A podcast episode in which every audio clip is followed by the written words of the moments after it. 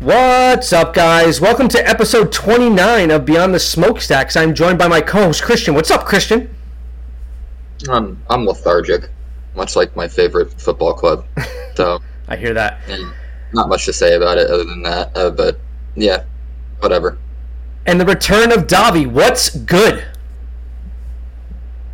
It's two guests in a row that I've uh, I would have loved to been on the episode podcast with, and uh, we keep fucking losing on the road. So thank, thankfully, uh, I went I went uh, to Brooklyn, fucked around with my friends for a while, p- played at Pier Five, and uh, not watched the match at all, Oh. except for like thirty minutes of it, and that's it. Uh, I would give it one out of ten. Do not recommend. do not recommend going back and watching that match. And our special guest for this episode, none other than Stu. What's up, Stu? Hey guys, how are you? Thanks for having me on. Yeah, absolutely. Um, so Stu, for the uh, let us uh, let our listeners uh, know where uh, where if they've t- if they've interacted with you on Twitter before, um, where do you tweet out of? Uh, Twitter, uh, my handle is sg stug92. Cool. All right, and let's uh, let's get to know you a little bit. Um, let's go through rapid fire questions. Question number one: Favorite current NYCFC player? Uh, I'll go with Keaton Parks. Um, I like Big Keaton. Big Bird. since the first game I ever seen, I, he just stood out for me. Um, I've just liked the guy ever since. I think 2021, 22, he started to hit really form. Unfortunately, he got that. That's an, which sort of I think might have hindered him this season a little bit because he's still. I think he's a little off this season, but still, he's my guy. I like Keaton. So did he stand out for you because of his skill or because he was the tallest player on the pitch? A little bit both. The first game, um, first game I ever seen him was against the Red Bulls, and he was just this huge guy in midfield, number fifty-five. And I went home, did a little research on him, seeing that he played for Benfica, and yeah, he's just he's just that sort of midfielder I like. Like he can be box to box, he can make things happen. Um, yeah, he, he just does it very majestically. For, so yeah, Yeah. ticks all the boxes. I Yeah. like Keaton. All right, so you can uh, you can use this player again if you would like to. You don't have to. Favorite all-time NYCFC player?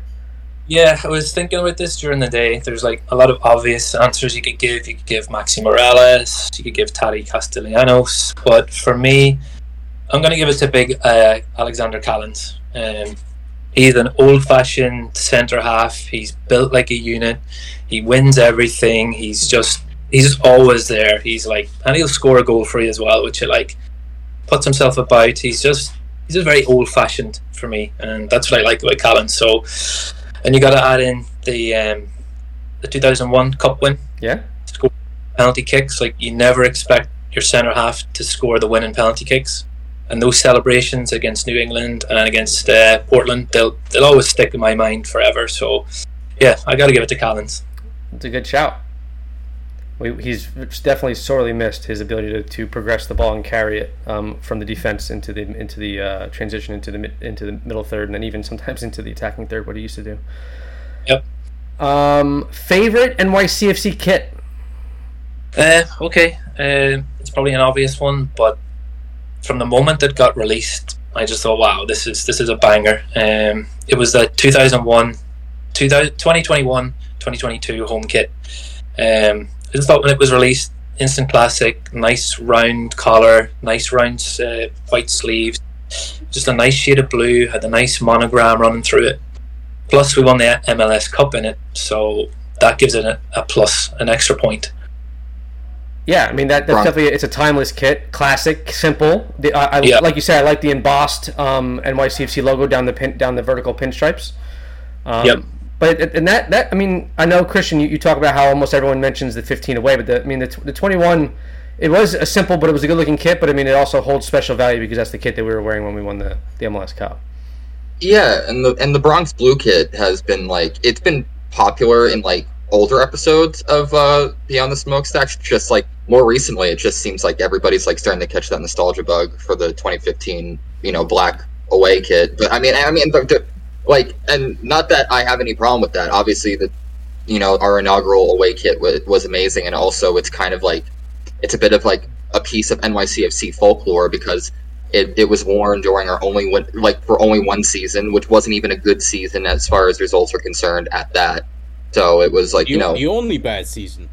it, uh, yeah, on, on paper, and so it really, I would love to see you know that kit you know be worn again in the future, or at least some kind of similar variation of it. Um, uh, I don't know exactly what they were trying to channel with the Gotham kit, but it failed miserably.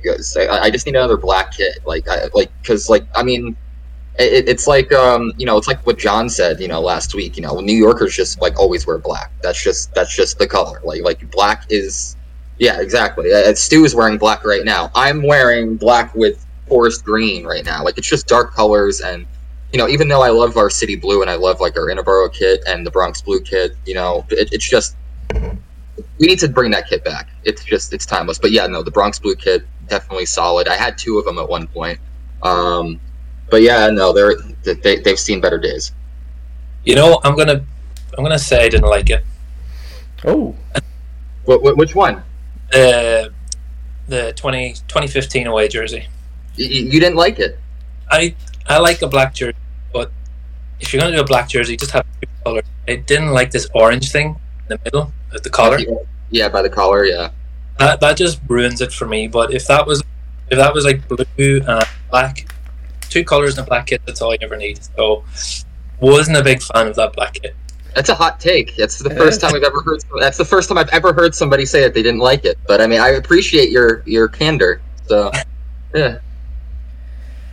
I got to give a shout out to to the, the, the Parley kits. I know Joe, you put up a, a tweet recently, uh, ranking the, the kits.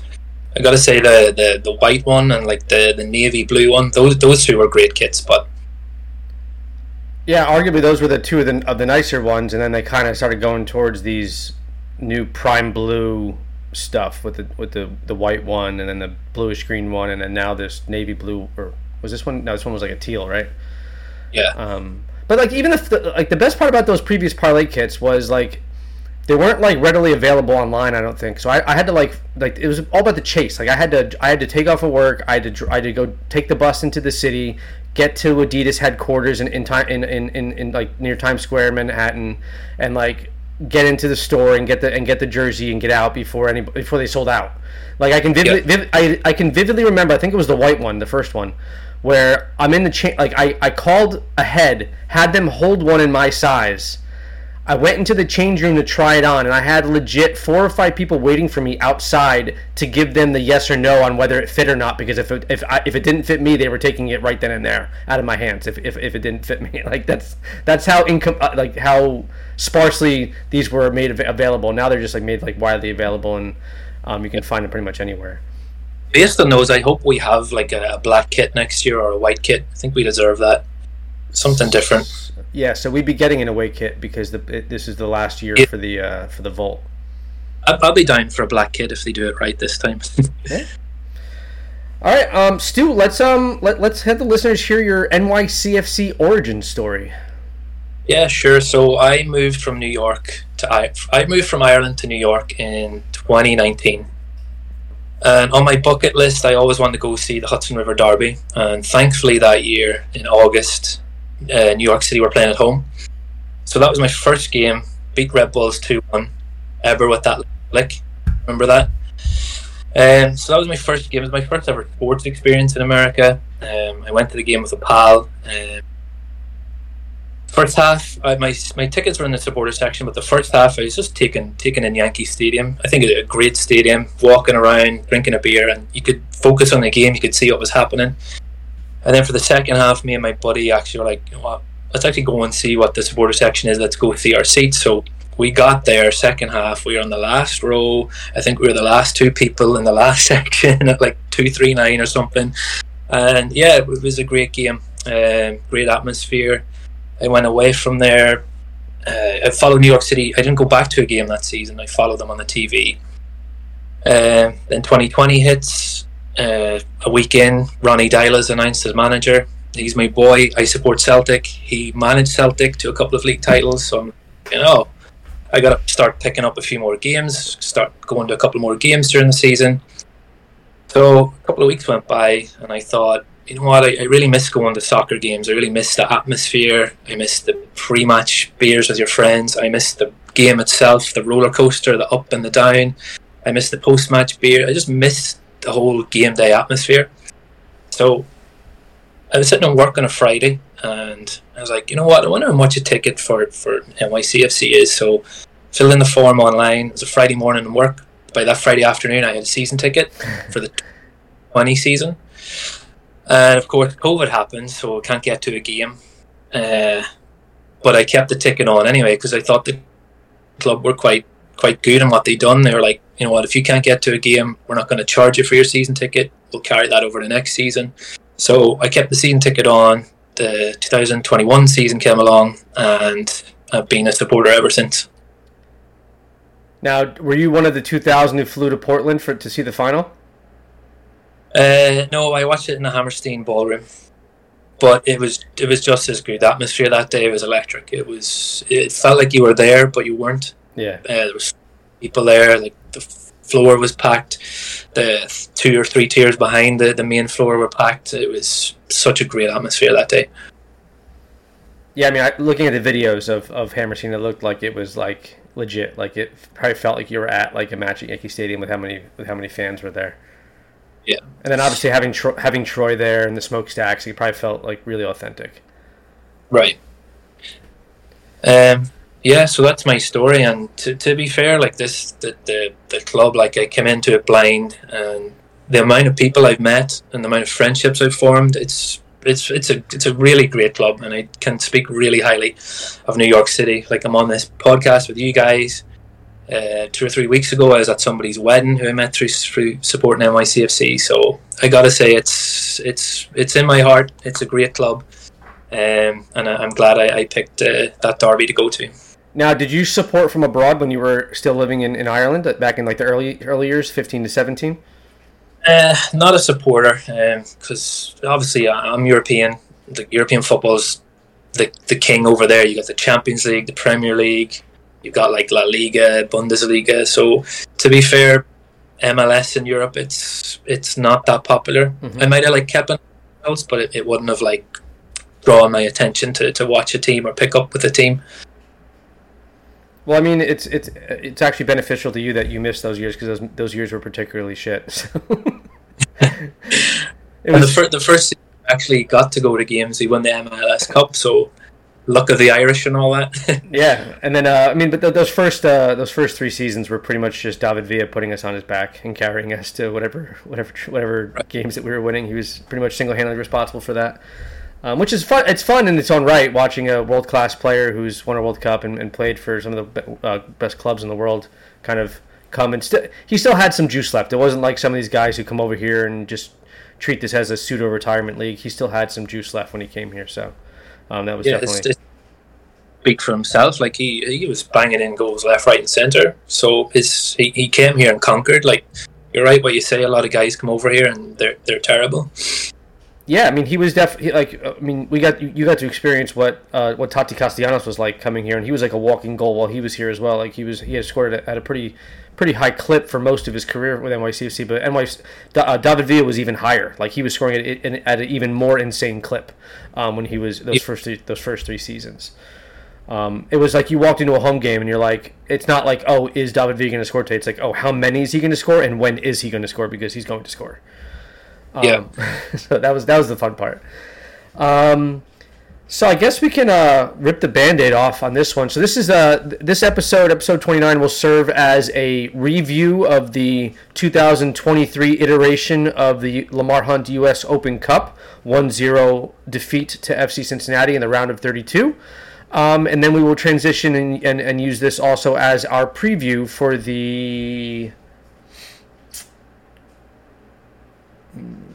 Some, some small club in New Jersey. I don't know. 20, the, the name of 25th the 25th the 25th edition of the Hudson River Derby because we've played them 18 19 20, 21 times in the regular season and 3 times in the US Open Cup so 18 19, 21 plus 3 is 24 so that now this is yeah this is the 25th um, edition of the Hudson River Derby um, across all competitions so yeah, so we'll get into that. But first, let's talk a little bit, at least a little bit, about the FC Cincy match. Um, it seemed like um, the lineup was more along the lines. I was actually I listened back to the episode today. It was more along the lines of what Christian. Uh, Christian, I think your lineup was the closest prediction to what what it, what actually came to be, um, as well as our guest. Um, who was our guest for last episode? Chop cheese. Oh yeah, fuck chop cheese. How the fuck? How the fuck did you forget that? Uh, selective amnesia, just from. Uh, fr I, I did the old. I did the Men in. What's the you, you know the name of it? What's the Men in Black thing called? Neuralizer. Neuralizer. Did the Neuralizer. Fucking. I got to get past that match and get on to the weekend. I neuralized myself, um, so I, I, I, I neuralized too far back and I forgot who we had on. Uh, Dobby's too young. He's like, what the fuck is Men in Black? Like, like when this when the second one came out, he I don't even think he was born yet. Yeah, I don't think they were born when Men in Black What, Two what, was what, what year did that come out? 2002, 2003. Dobby, was, 2001? Dobby wasn't alive yet. Yeah, early 2000s. Oh, oh, th- oh three, yeah. So Yeah, well, you're in, you're you're really an infant. yeah. Make But yeah, so I think Cho- uh, Chop Cheese and, and, and Christian had the closest uh, lineup. Uh, we we trotted out Kevin O'Toole at left back, with Tayvon Gray at right back. No, sorry, no, they're wing backs, and then our, we had the three center backs of uh, Tony Alfaro, Maxime Chanot, and Thiago Martins with uh, with Mr. Freeze, Matt Freese, in net. The wing backs were O'Toole and and Gray. Um, two midfielders announced it was supposed to be James Sands and um, James Sands and uh, Alfredo, Alfredo. Alfredo Morales, but Alfredo Morales picked up some type of pre-match injury, got switched to Justin Haak, um, and then the front three was Segal, uh, who who was uh, who, who played right wing? It was Segal, Jason. J- Jason, and uh, and Talles Magno. Um, and then in the second half, the only three substitutions that we used were to uh, were to take off all front three attackers and bring on Santi, Ledezma, and Gabi Pereira. Um, first half was a bit was much very much a snooze fest. Um, not not a lot going on in terms of attack. Um, not a lot for Cincy. A, a lot of possession without intent. Just a lot, a lot of possession. Um, and then uh, in the second, it was the second half they scored, right?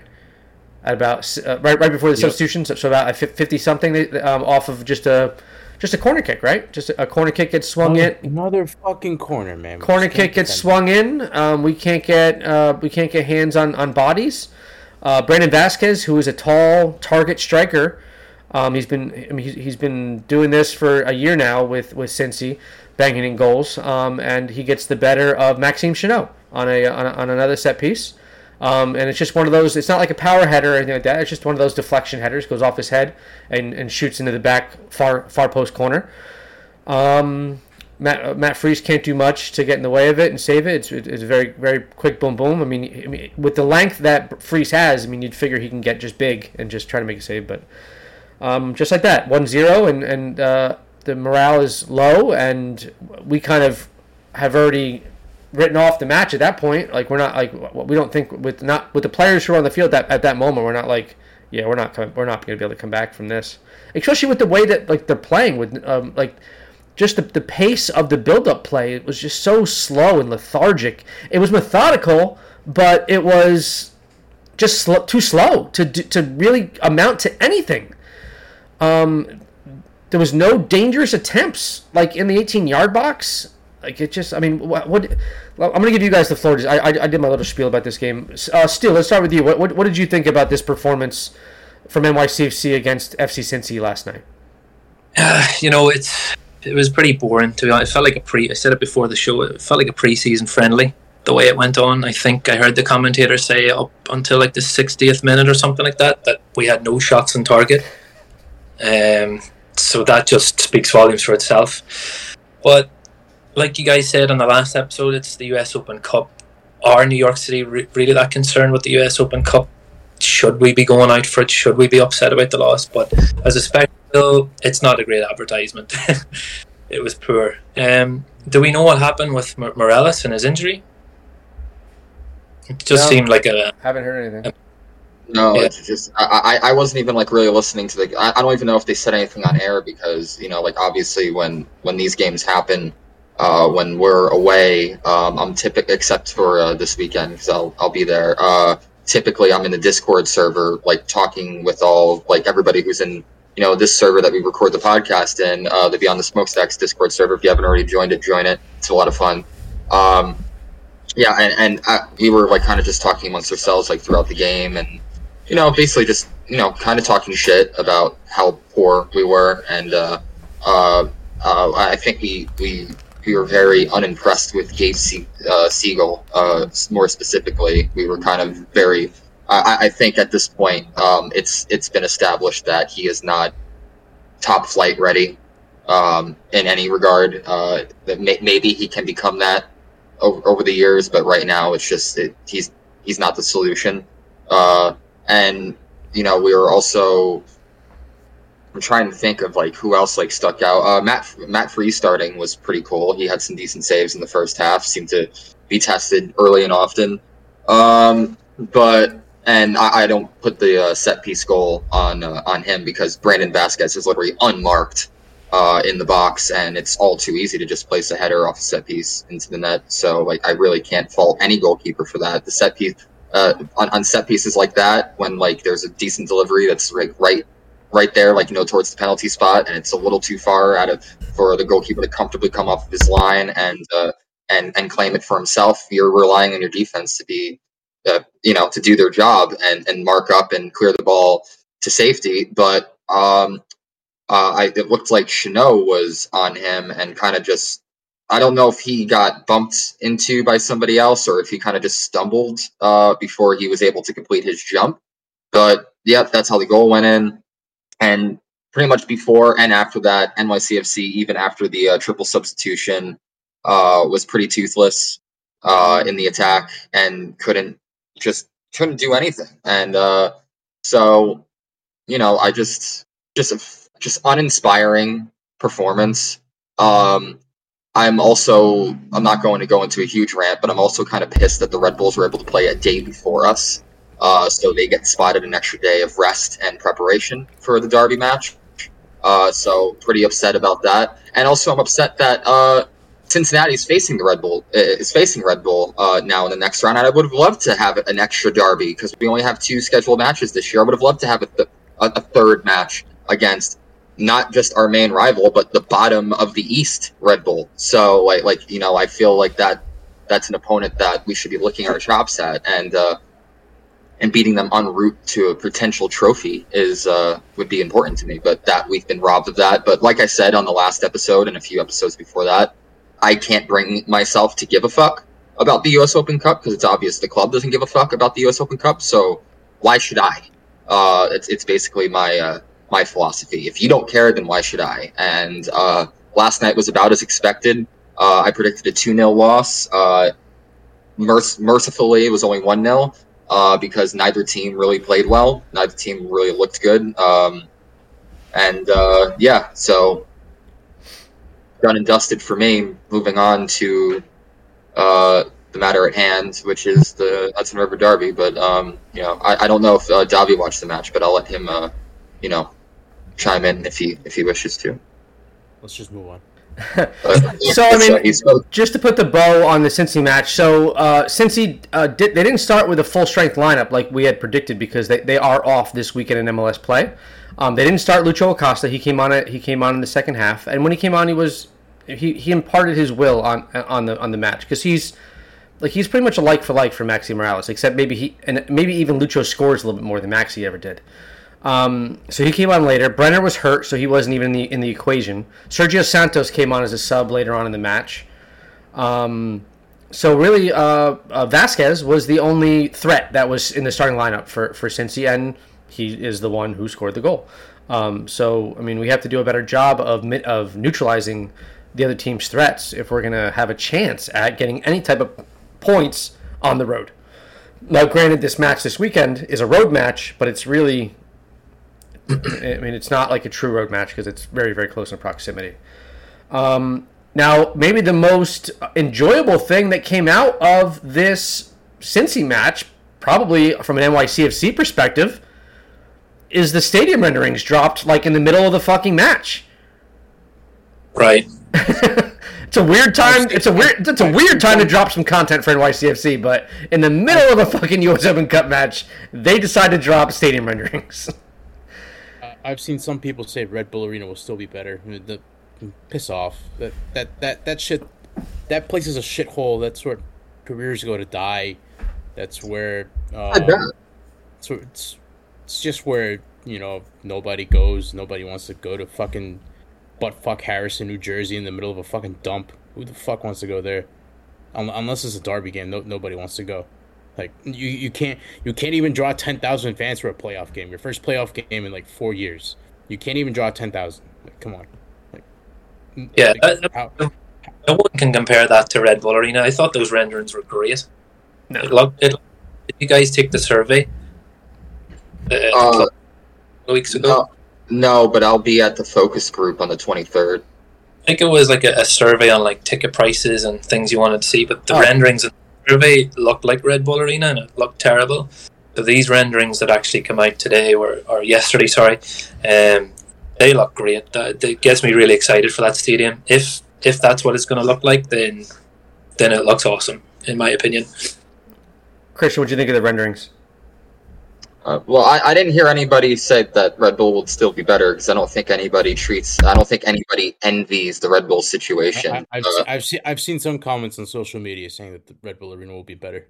I, I didn't see that, but uh, um, I so so I was uh, a bit unpopular yesterday because I wasn't wasn't as uh, hot on the uh, renderings as uh, as other people were. Uh, my initial opinions were that it looks like every other quote unquote soccer specific stadium that MLS that that has been built within MLS in the last five years, and I was expecting like you know like a, see because like my issue is like I feel like when it comes to like you know like all the major sports in this country, um, you know, outside of like basketball arenas because indoor arenas are different. Uh, but but even then, like they still have character. Like like like like you know like Madison Square Garden's unlike any other place in the world, and I, I, you can take that to the bank.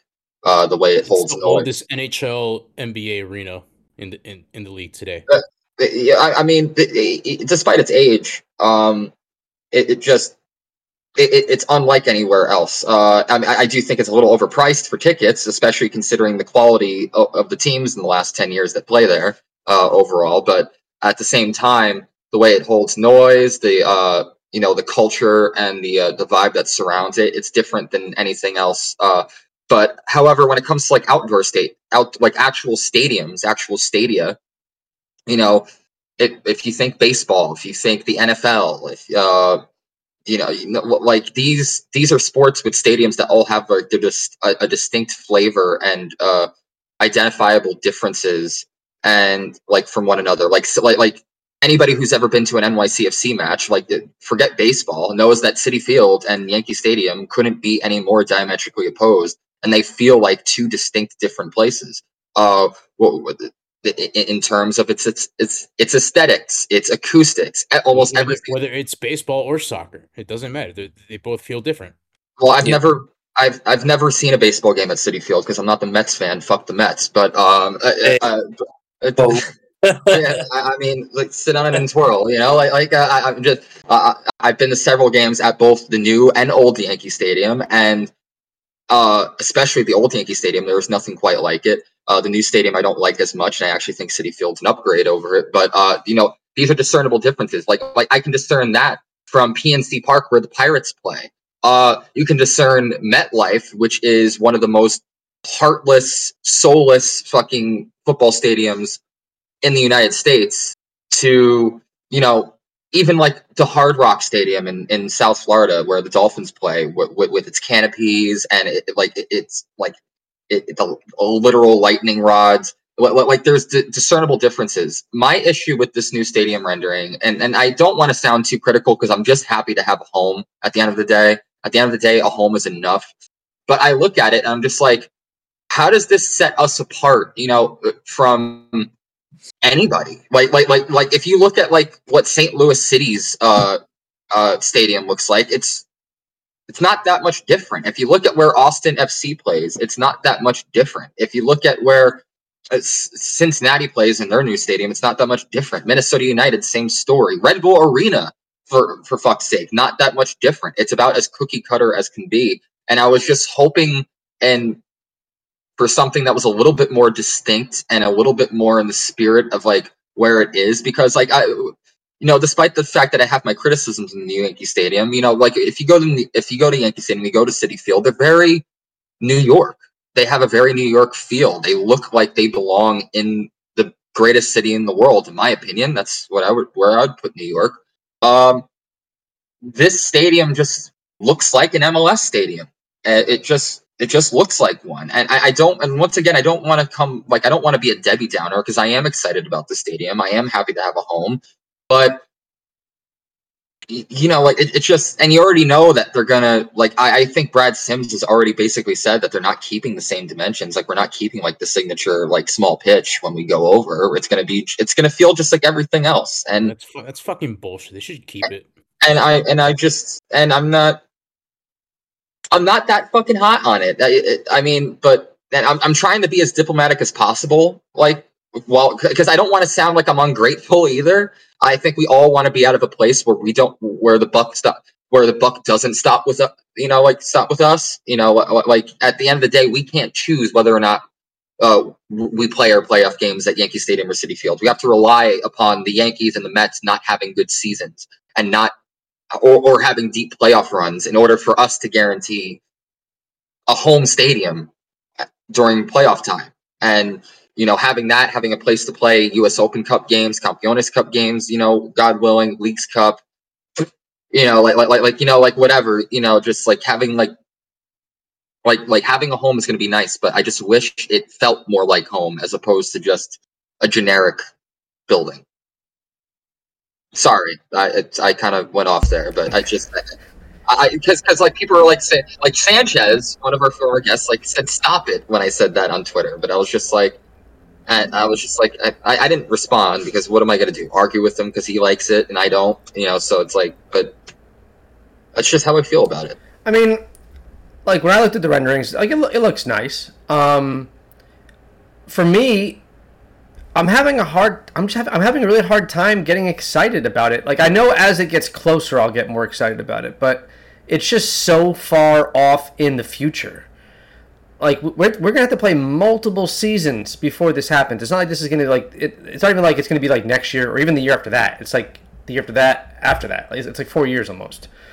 Um, See, I, see, I've heard you say that, but We've, the thing we, is, we've, like, we've been doing this for ten years now. I know. I, I mean, it, it took it took eight years in order for a stadium to even be fucking like nine years if you count like the first day, like if you count like uh you know day zero of the club, like the announcement of the club. Like we, we've been waiting almost a decade for this, and and you know that didn't sour the taste once we got an announcement, and also the wait's not going to sour the taste either because I I'm pretty sure I said this on a previous pod. I've definitely said it among ourselves. The day when it reaches a fever pitch is when we make the playoffs in 2026, and we can't play at fucking Citi Field or Yankee Stadium because both the Yankees. cap. We're gonna win. We're Uh, gonna win shut our up. final game at Yankee Listen Stadium. me. We're gonna raise the MLS Cup. Davi, Davi, you can make your prediction after No, I'm no, done. no, no, no, no, no, no, no, no. No, no, we're, Uh, we're raising. no, we're no, raising no, MLS Cup. no, we're raising no, MLS Cup in no, 2026 no, at Yankee no. Stadium. No, you can Yes. make your you can make your fucking Yes, it's gonna happen. It's gonna happen. can- It's gonna happen. you can make your hopeful prediction later. I'm talking about the reality of the situation. It's going to reach a fever pitch when the Yankees and Mets are both in the playoffs in 2026, The and the stadium. shit. And the- Mets are shit, and the Yankees will probably get knocked out right, the fucking okay, okay, listen. again. You So- cannot guarantee me, Davi, and you cannot, and I'm not going to entertain the idea that you can, because it would be fucking bullshit and it would be a lie.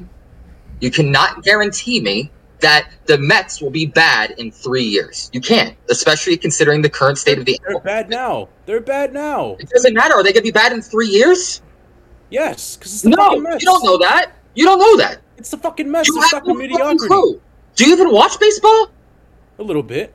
You no no no no no. Do you watch baseball? What does it matter? Then shut the fuck yeah, up. They have a shit Then record. shut the Oh, fuck up. Okay. Last time I checked, they were under 500. Uh, uh, who cares? First off, it's fucking May. If you're looking at records about baseball in May, you're fucking dumb. And second of all, it you cannot guarantee uh, uh, two he's teams be in getting butthurt because I don't agree with him. No, the, um, no, I'm. He's, I'm, I'm, no, I'm getting annoyed. I'm not butthurt. I would have to give a fuck about like a baseball fan's actual insight in order to be butthurt. I'm annoyed that somebody is guaranteeing me that in three years the Mets are going to be bad when American sports, MLS included, mind you, are known for for stressing parity and stressing that the worst team one year can be the best team the next year. That's not uncommon in American sports. As a matter of fact, it's the fucking norm. So you cannot guarantee me that the Mets will be bad in three years. Anyway, besides the point, the, the wait for the stadium will reach a fever pitch in, in November, October, whatever the fuck that is, October of 2026, when we can't play it either because, or we, or, or at least we can't play at Yankee Stadium because the Yankees are good or the Mets are good or both. And then we have to play a playoff game in fucking Connecticut or God forbid across the Hudson River in New Jersey. That's when it's going to be at its fever pitch. So I don't buy into it's too long away. I can't get excited for it. I am counting down days. I am crossing X's on calendars waiting for that stadium to Yeah, open. like four fucking Oh, calendars, four calendars worth. You have to change your calendar That's four great. times. That's fine. I- And I guarantee most, I'm guarantee I'd be willing to stake my life, my life on the fact that most NYCFC fans are in the same camp. Yeah, but They cannot every, wait. every time some little nougat gets released about the club, they, they, they- our fans treat it like it's like it's fucking cocaine. and They get all excited for like 48 hours, and then it's like, oh wait, four years. Let me let me get, let me, let me come back down again. Because they're excited to begin with. They're excited right Yeah, now. but I don't I don't like the undulations of excitement. I just want pure excitement because I want it fucking tomorrow. I don't want it four years from now. This market isn't for you, Joe. It's not for you. This isn't for you then. It's I for want- I us. want- I want Cushing sack tomorrow. That's what I want. Oh boy. All right. So that was the the best part about the fucking match last night, U.S. Open Cup, was the stadium renderings getting released because the match on television was dreadful. It was boring. It was lethargic. It was uninspiring, and it was predictable. We knew we, we all, for the most part, knew in our heart of hearts it was going to happen. We had wishful thinking that maybe, just maybe, we were going to score goals on the road and come out with a win but that did not come to fruition. And and and I, I echo the sentiment of, of Christian. I was quite angry uh, today when I woke up and this afternoon and saw that um, that uh, Cincinnati drew Red Bull in um, in the next round uh, because. I love, I love me a Hudson River Derby, and I, and, I, and, and to, we used to have three of them a year. Now we've gotten cut down to two because we used to have three regular season derbies. I think. Yeah, and you, and, and, and you can't like Until 2019. it, it was a, it was a guaranteed series win. Now you can split the derby. I don't like splitting a derby. I want all that to myself, especially with how bad the Red Bulls have been this year. Yeah. You know, one result in the U.S. Open Cup. I listen, independent of how bad we've been on the road away from home, we're we're, we're still firmly like in the sharper end of the Eastern Conference uh, race. Granted, a lot of the teams behind us have games in hand, but I don't doubt that we're going to get better as the season goes on. And also, I think we're a better team than the than, than Red Bull is. Like like legitimately, I think we're head and shoulders better than they are. I, I think that's obvious. Uh, and and this is the year where I really want to pummel them into it, it like like like into submission because just that's honestly winning derbies is almost as good as winning championships for me. It's not as good, but it's almost there. It's it, it's in the same ballpark. It's in the same breath. Uh, like like like for instance, like, like I, I don't want to jinx it, but I mean, if you were to give me a seven 0 game over Red Bull away or an MLS Cup and make me choose between the two, I would have a difficult time. I would have to think about it. I would have to think about it. I, I would because that's just how much pride I take in that fixture, and that's how important that fixture is to me. And having an extra one, as you said, Joe, would be awesome. Uh, especially this year, like where we're now, we only faced them twice. At least last year, we got to face them three times. They're gonna, they're Now gonna be we- missing a lot of players too. A lot of a lot of starters and like depth, some depth pieces, but mainly starters. They'll be missing a lot this weekend. Yeah, so uh, jumping headfirst into the Hudson River Derby, this will be the 15th all time away edition of the Hudson River Derby. Um, we have three losses in the US, US Open Cup, as we explained on the on the preview episode for the US Open Cup. Three losses to Red Bull there at Red Bull. Um, and we sport a two win, two draw, seven loss record in MLS play against all time against the New York Red Bulls. Um, the two wins were um, the two wins. Most recently, we uh, we beat them. Uh, we beat them last season um, away. Was the Taty, Taty Castellanos' last goal of his NYCFC tenure um, to date.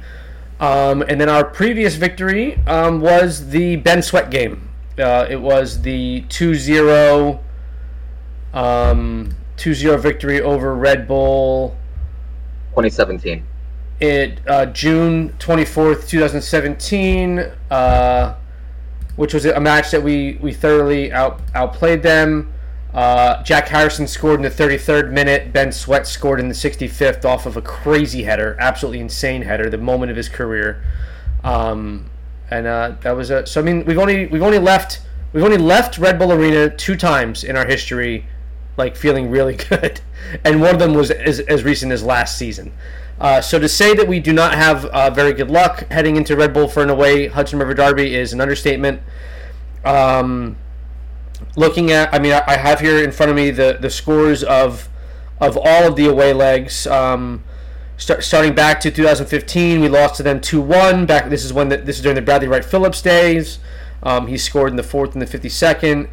Um, th- this this uh, even the away leg of this of this uh, of this rivalry has um, a pretty healthy red card tradition. Um, this the, the, entire rivalry has a healthy red card tradition, but Matt Miazga got a red card in the very first Hudson River Derby away, um, which was the 2-1 victory for Red Bull. Um, in 2016, uh, Ethan White, um, Ethan White got um, a double yellow card, red card. Um, that was a 4-1 victory for, for Red Bull with Bradley Wright Phillips scoring two goals, Kljestan scoring a PK, and some dickhead named Zubar scoring the 23rd minute. Um, and then also uh, Maxime Chanot got a double yellow red in the one uh, one one tie at um, at Red Bull in 2021 uh, game, which saw Taty score in the 31st and saw Patrick Klimala level at 90 plus 12 um, in that match. Uh, so that was the Chanot handball, I'm pretty sure. Yeah, that, that was that was a dodgy penalty. I think then bullshit, absolute fucking bullshit. It's just another one, just another one of the long list of fucking decisions that goes our way and only and only against our way. What is I don't long fucking list. Did that come from that time? What happened? Like twelve. Yeah, the twelve minutes stoppage time. Like that was. I can't even remember. No, no one. They, they added eight it was eight. It was towards the end of the game. It was towards the end of the eight minutes, and then they added another four minutes because Ismail Elfath, his eyes are clearly just for decoration, and is probably he, he didn't even know what to do uh, until until like two minutes. He's probably spent two good minutes, two good minutes just doing this. That's it. So That's it. I'm trying to jog my memory and remind and remind myself wh- which one was the throw-in game. That was 2019. That was 20. lost 2 1 off the. Off 2 1. Royer had a PK at 45 plus 1, and then Royer scored at the, at the 60th, and that 60th was when the, uh, it throw in went out for a corner kick. They called it a, a throw in, even though they were calling it a corner kick, and then they threw it in and swung the ball in, and he finished it, right? Yeah, that I believe that was also three days removed from a U.S. Open Cup match as well. No, it was a league game in that in that game, Heber scored in the seventh minute, so we, we were up 1-0 very early no, in no, that game. No, no, no, no, no. Wasn't that like when we played or- Orlando in the U.S. Open Cup and lost in like like on penalties because yeah, uh, yeah, that was that was like two weeks later. Are you sure? Orlando was 7-10-19. This game was this game was 7-14-19. Oh, never, oh, never mind. Yeah, four days. It was four days after the Orlando PK loss. 2018 for some reason. All right, my bad. Yeah. That was four days off after the Orlando PK loss in the in the Open Cup. I think I was, th- I was thinking of 2018 for some reason. Um, yeah. So we just we have. I mean, the score lines. Uh, so going chronologically from 15 to, to current day. Um, 5 10 15 was uh, was 2 1 Red Bull. Um, August of uh, 15 was 2 0 Red Bull. July of 16 was 4 1 Red Bull. Uh, June of 17 was our first win. That was the Jack Harrison Ben Sweat game. That was 2 0. Um, August of 17 was a 1 1. Uh, Maxi scored in the 56th, so we went up, and then Verone scored a PK in the 70th. Uh, May of 18 was the 4 0. Uh, Kaku, Valot, Bradley Wright Phillips, and Etienne scored. Um, they scored two goals in four minutes in that game. Uh, they scored in the second minute and the fourth minute of the game. That game was pretty much over from uh, five minutes into the match. Um, July of 19 was a 2 1 Red Bull. Uh, Royer scored the penalty kick. Heber scored in the seventh minute. They came back to, from a 1 0 to, score, to win 2 1. August of 20 was the Kyle Duncan uh, scored in the 59th. Well, um, another bullshit call. That was not a goal. The ball was not off the line, man. Uh, September 21, was the Klimala scoring at 90 plus 12. Taty scored at 31. That was a 1 1. Uh, October of 21, uh, Cásseres scored in the third minute, and that was enough to win the game um, at Red Bull Arena in October of 21. Uh, and then July 17th, 2022 was Taty 1 0 in the 69th. Major Nice. major goal disparities. Um, we have 18 goals against and only 8 goals scored in, in this away leg of this rivalry, which is not very good. they have they dunked, dunked on us multiple times. They have a 4-1 and a 4-0.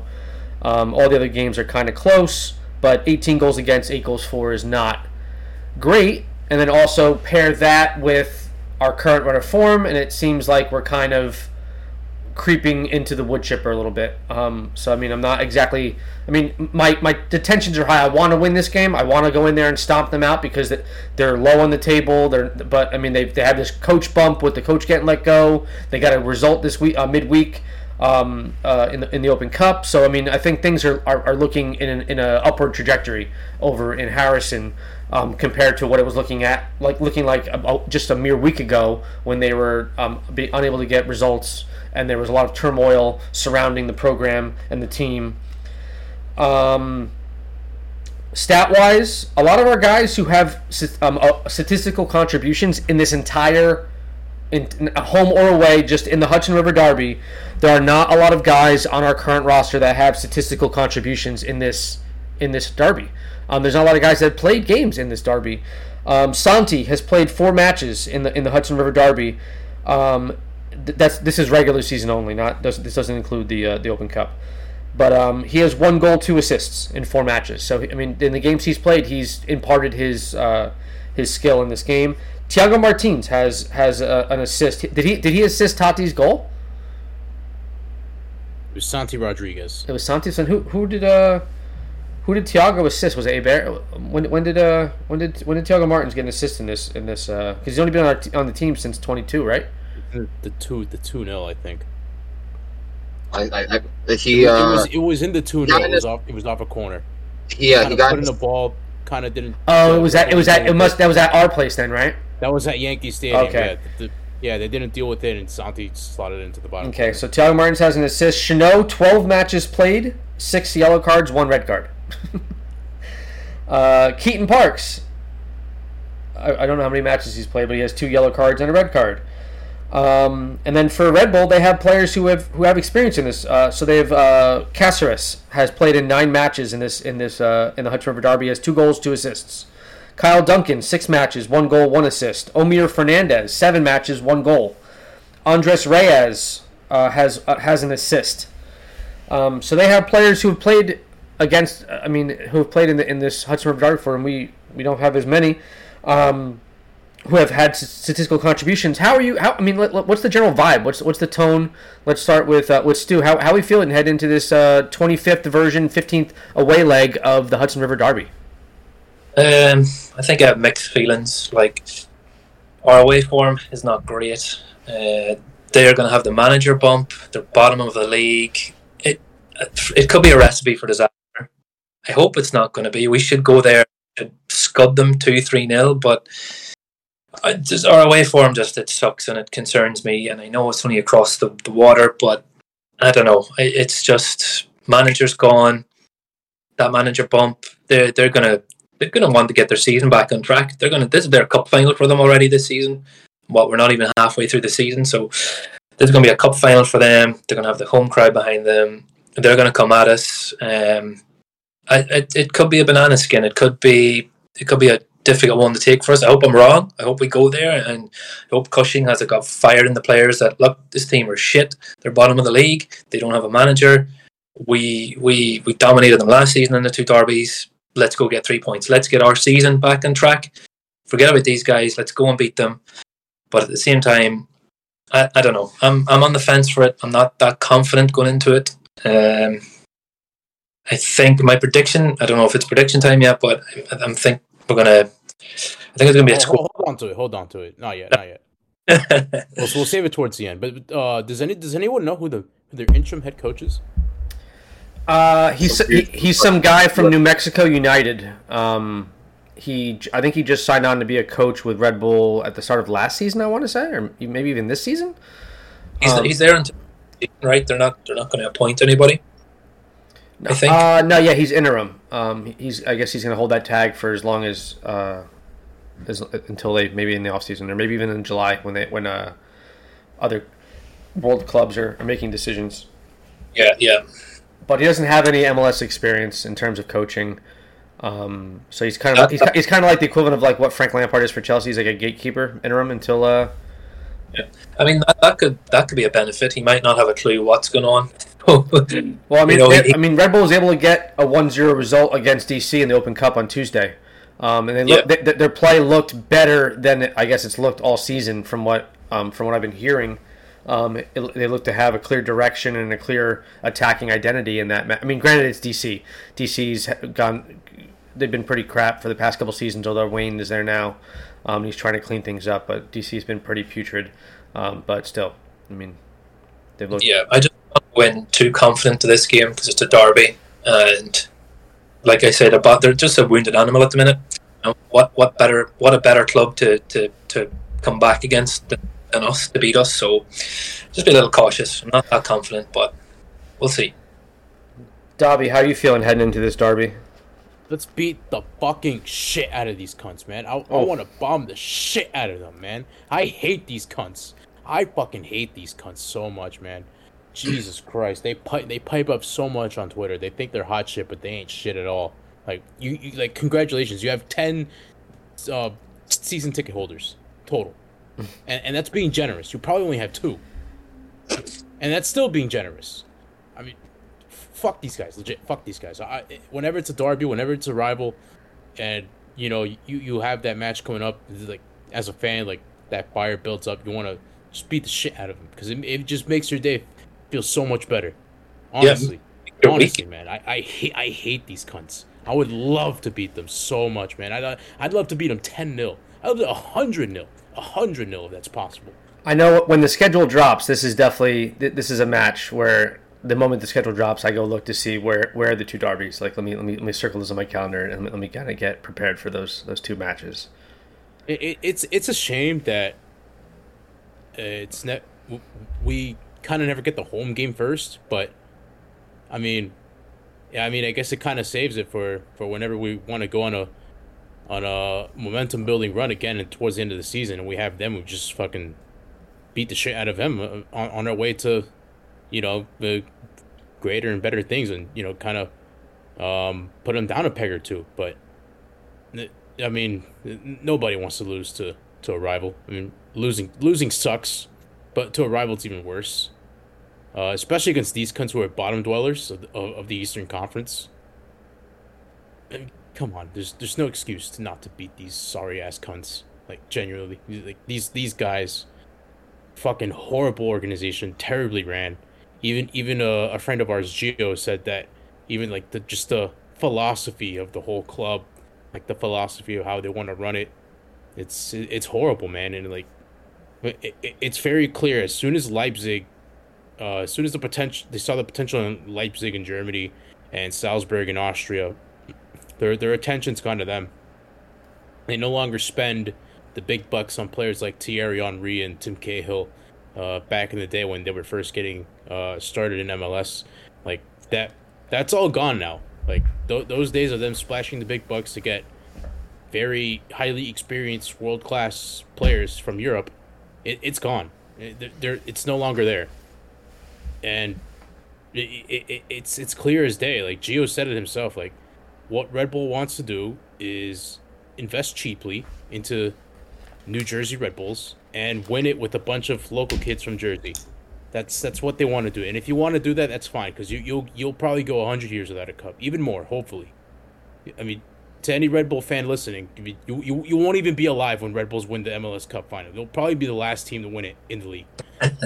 like ev- like everybody will have multiple cups, and then Red Bull will finally uh, be the one to kind of have the have the cup. It's kind of like that meme where like that guy finally gets the his medal, he bites it, and then like kind of has the champagne and just like it's all over his face, and then you see like sixteen other people like on the steps on the podium. That that that'll be Red Bull in like fifty years time.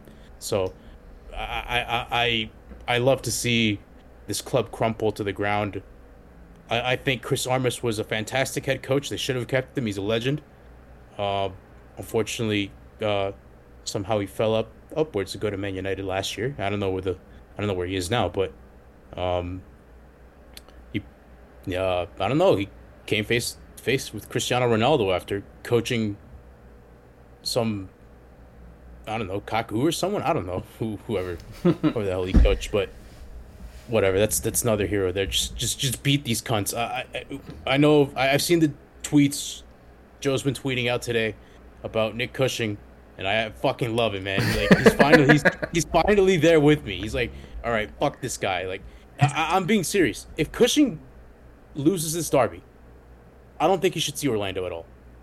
Fi- fi- fire him that night. As That's not soon as gonna if, happen. if if we lose, if we lose and we lose horribly against Red Bull, as, as soon as the final whistle's right there, I want to see David Lee come out to the sideline and say, "You're fired. Get the fuck out. Get the fuck out of the club." Well, so I mean, I don't I don't think he's going to get fired, but that is a that is a, uh, you piqued my interest because well, I mean, Grant, I don't want to even put this out into the fucking stratosphere, but like what like what like legit what do you, do you think anything happens if like we come out here and get stomped? Like if we get beat by like 3 4 goals plus for some reason by some stroke I- of fucking I- like. I, I- I think like I think he's already. I don't know if he's on the hot seat or not, but some people are like, should Cushing be on the hot seat if we lose? I feel like if if he loses this game badly, then yes, he, he should be fired. I want him fired if he loses this game by like four or five. Yeah, like le- legit if we get beat 4-0 or 5-0, like do you think something happens? Oh, there's no coming back from that. Yeah. Po- possi- possibly uh, the Dome treatment where they send spy like CFG literally sends spies to the club, and then he's like, "Okay, I feel the pressure now. Like these these guys got to perform." I, I I'd love to see something happen. I don't I 'Cause don't know. I don't know what's happening behind the scenes. No, nobody has really has access to that. where we are in the table and where they are in the table and what just happened with them if they if they come and dunk on us four five four five nil like that's like that's really like that that's a that's like a, a startling indictment on what's transpiring right now with Nick Cushing and and the club. But I do want to hear what Christian has to say about his feelings about the Hutch Oh, uh, just just just to wrap it up, I feel like if, if he loses the next two games, he should even see Philly at home. Oh. genuinely, that I like. If Nick Cushing loses to Red Bull and Orlando away, that's it. Get him out the club. He should even see Philly at home. oh boy. Go ahead, Christian.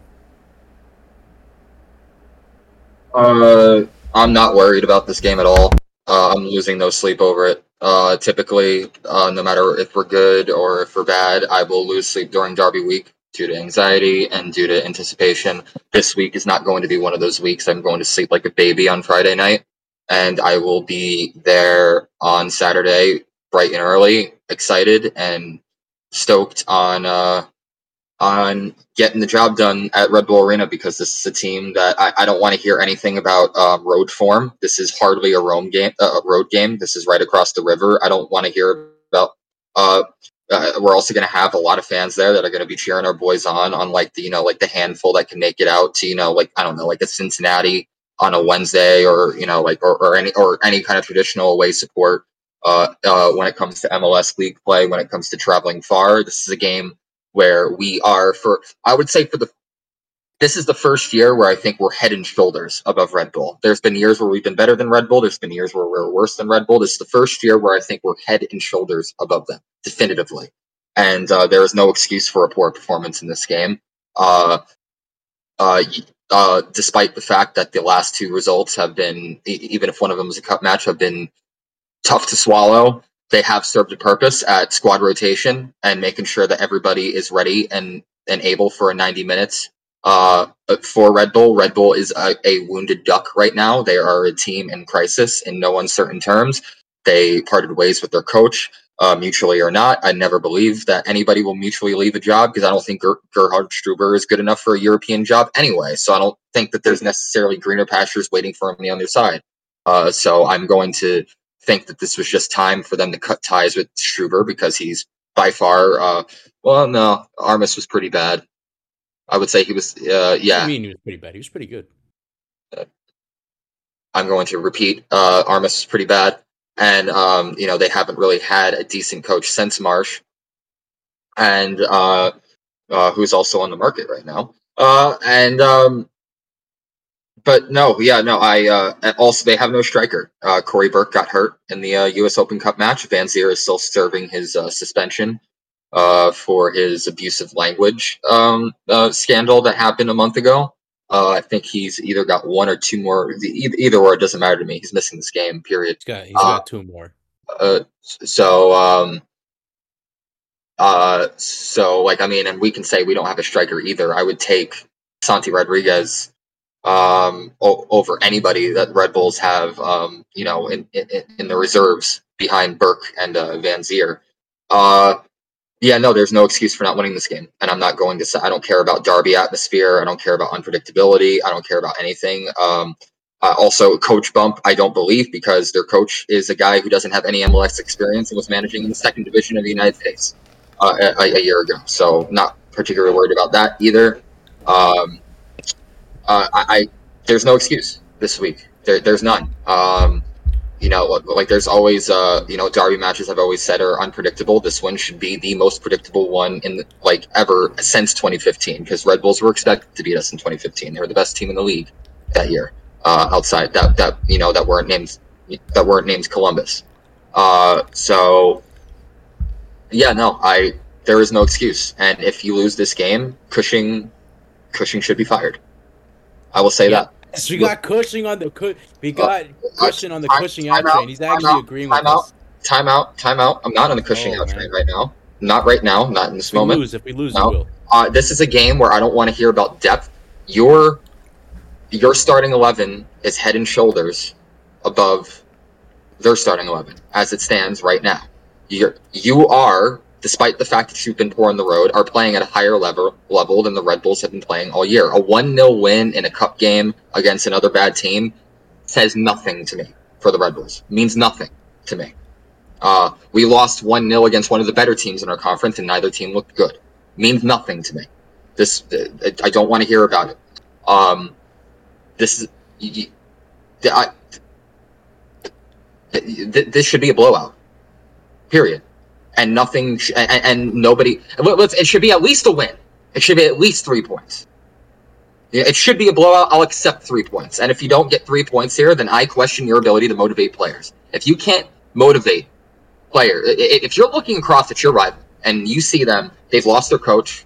They're in the, probably the worst form they've been in in close at least a decade.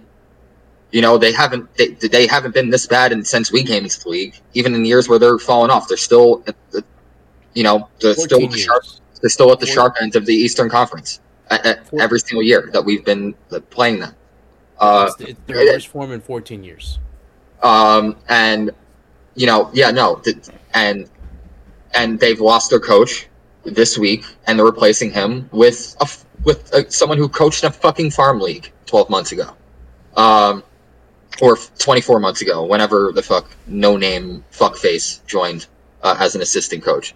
Uh, the, the, I'm sorry if you can't motivate your players to to to to stomp on their throats and, and to kick them when they're down right now, then you don't belong in professional football. Go fuck yourself. If you can't motivate your players to bring their A game to this match, to this match, I've washed my hands of you. I don't want to hear anything from you.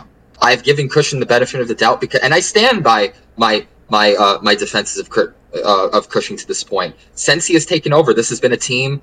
You know, he's been in charge for about a year now, about twelve months, and he's had a real striker for about a month and a half of it. And since and since the beginning of this year, he's had close to nothing in terms of depth. I don't want to hear any of that right now in this game. This is a game you got to win.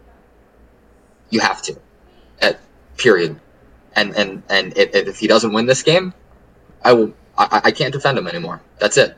I, I uh, if you can't motivate your players to get this win, I, I don't want to hear it. Like, fuck off. Period. Yeah, I mean, I saw a lot of uh, a lot of stuff in in a. Uh, coming... Oh, so one, oh, so one second, Joe. I, I just wanted to correct Davi on something because I made it a point not to interrupt him since he always critici- criticized me for interrupting him despite the fact that he comes in with random facts in the middle of my points. Uh, there was never a point where New York Red Bull were the top of the uh, and, and Red Bull pyramid. Salzburg is an older club than both Red Bull, uh, than both New Jersey and Leipzig. As a matter of fact, Salzburg used to be the mothership until Leipzig became a thing, and that was only after Leipzig finally made it to the top flight of Germany. Because I think when they bought them, they were in the fourth. So I just wanted to put that out there. I just I didn't want to interrupt you. I wanted to let you cook. Uh, uh, so that's all I want to say. That's that's fine. That's fine. That's fine. That's Also, I wouldn't say they're on an upward trajectory either. It, it, it but that that was a, a cup win against DC means nothing. It's still it's a win. So I mean, it, winning is it tends I mean, to boost morale a little bit if when you start winning. I mean, is is is isn't it a BC team that But they th- trotted out? Let me ask you this: no, they were pretty close to full like- strength. But, but like, are you are you dwelling on the U.S. Open Cup match? Like, are you like ours? Like, are you dwelling on ours? I mean, it, I'm not dwelling on it. It's just it's added ammunition to our form on the road. It- it- It's added ammunition, but are you dwelling on it? Does it does it change anything going into this game? Because it doesn't for me. Well, it doesn't change anything, but it's just like I said, it's further ammunition to show that this team is incapable of getting results on the road. Granted, would you- this game doesn't feel like a road game because it's so close in proximity, Uh, but it's still it's still not in our stadium. It get- c- c- but that's what I was gonna say. Like, can you even compare playing in fucking Cincinnati to playing in Harrison, New Jersey? Like, like I don't think they're Well, really like Yes, but not the atmosphere. a league match versus a cup match. I think these matches have completely different complexions. This match is going to be different for just uh, you kind of touched on it earlier. This this match is going to be different because of we're going to have some away support there. Like I, I'll venture to say, there's probably going to be close to a thousand, fifteen hundred of us maybe there. I mean, it's to be a lot, right? I mean, I- I'd assume because it's so close, and it's and, and it's a fucking derby match. Like the, if you don't go to two games all year, if you don't go to two games all fucking year, the two t- the two games you better find a way to get to are Hudson River Derby away, Hudson River Derby home. Those better be the two games that you find a way to get to every fucking season, whether you're a season ticket holder or if you're like me and you just buy tickets on a on a game by game basis. These are the two games that you better find a way to fucking get to because it's gonna like you said you you, you walk you step out of your car, you step off the platform, you step off off off the subway.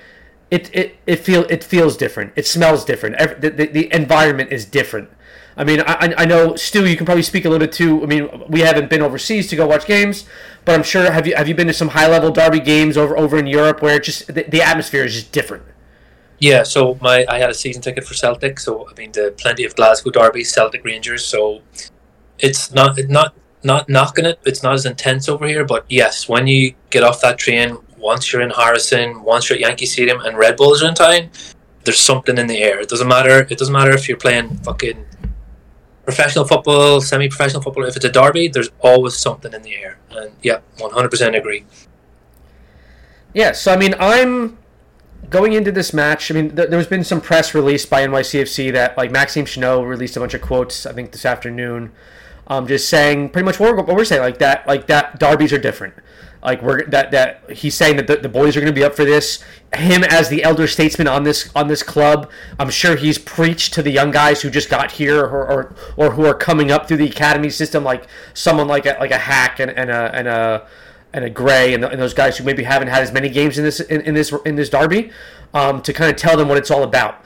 Um, if you guys remember, if you guys watched the, the, the, the making of a star, the behind the scenes, even when Sean was the captain, Chanot was the one who was talking to these guys like, guys, this is a cup final. The first five minutes are gonna be fucking hectic. Like it's gonna be like playing like playing like your fucking hair's on fire. Like it's a derby. It's different. It's a cup final. It's a derby. It's it's it's different than than just a traditional regular First season game. 20 minutes, is, like he said, like the first 15, 20 minutes is not going to be enjoyable. Yes. So, and especially with it being away. I mean, so I'm, I'm not sure what the away support is going to be like in this game because because they their coach got re- let go and the, uh, Vanzeir is still suspended. I don't, I don't know what the status is of the away s- of, of the home supporters of of uh, of New Jersey Red Bulls. Um, if they're going to be out in numbers or if they're still kind of doing their pseudo pseudo walkout.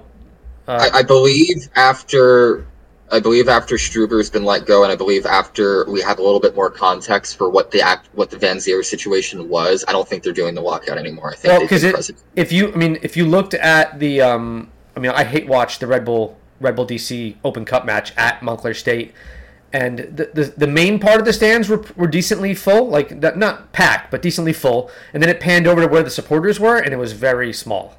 Um, there, there I mean, maybe. I mean, I mean, maybe they're still gone. As far as I know, I don't think they're they are. I think like one of the demand. I think one I think like I'm pretty sure that Viking army like kind of like rescinded their uh like Vanzeir out thing Uh-huh. after like more de- details were released. I don't. I think they've all been unanimously uh Struber out, but I mean, but I mean, who wasn't?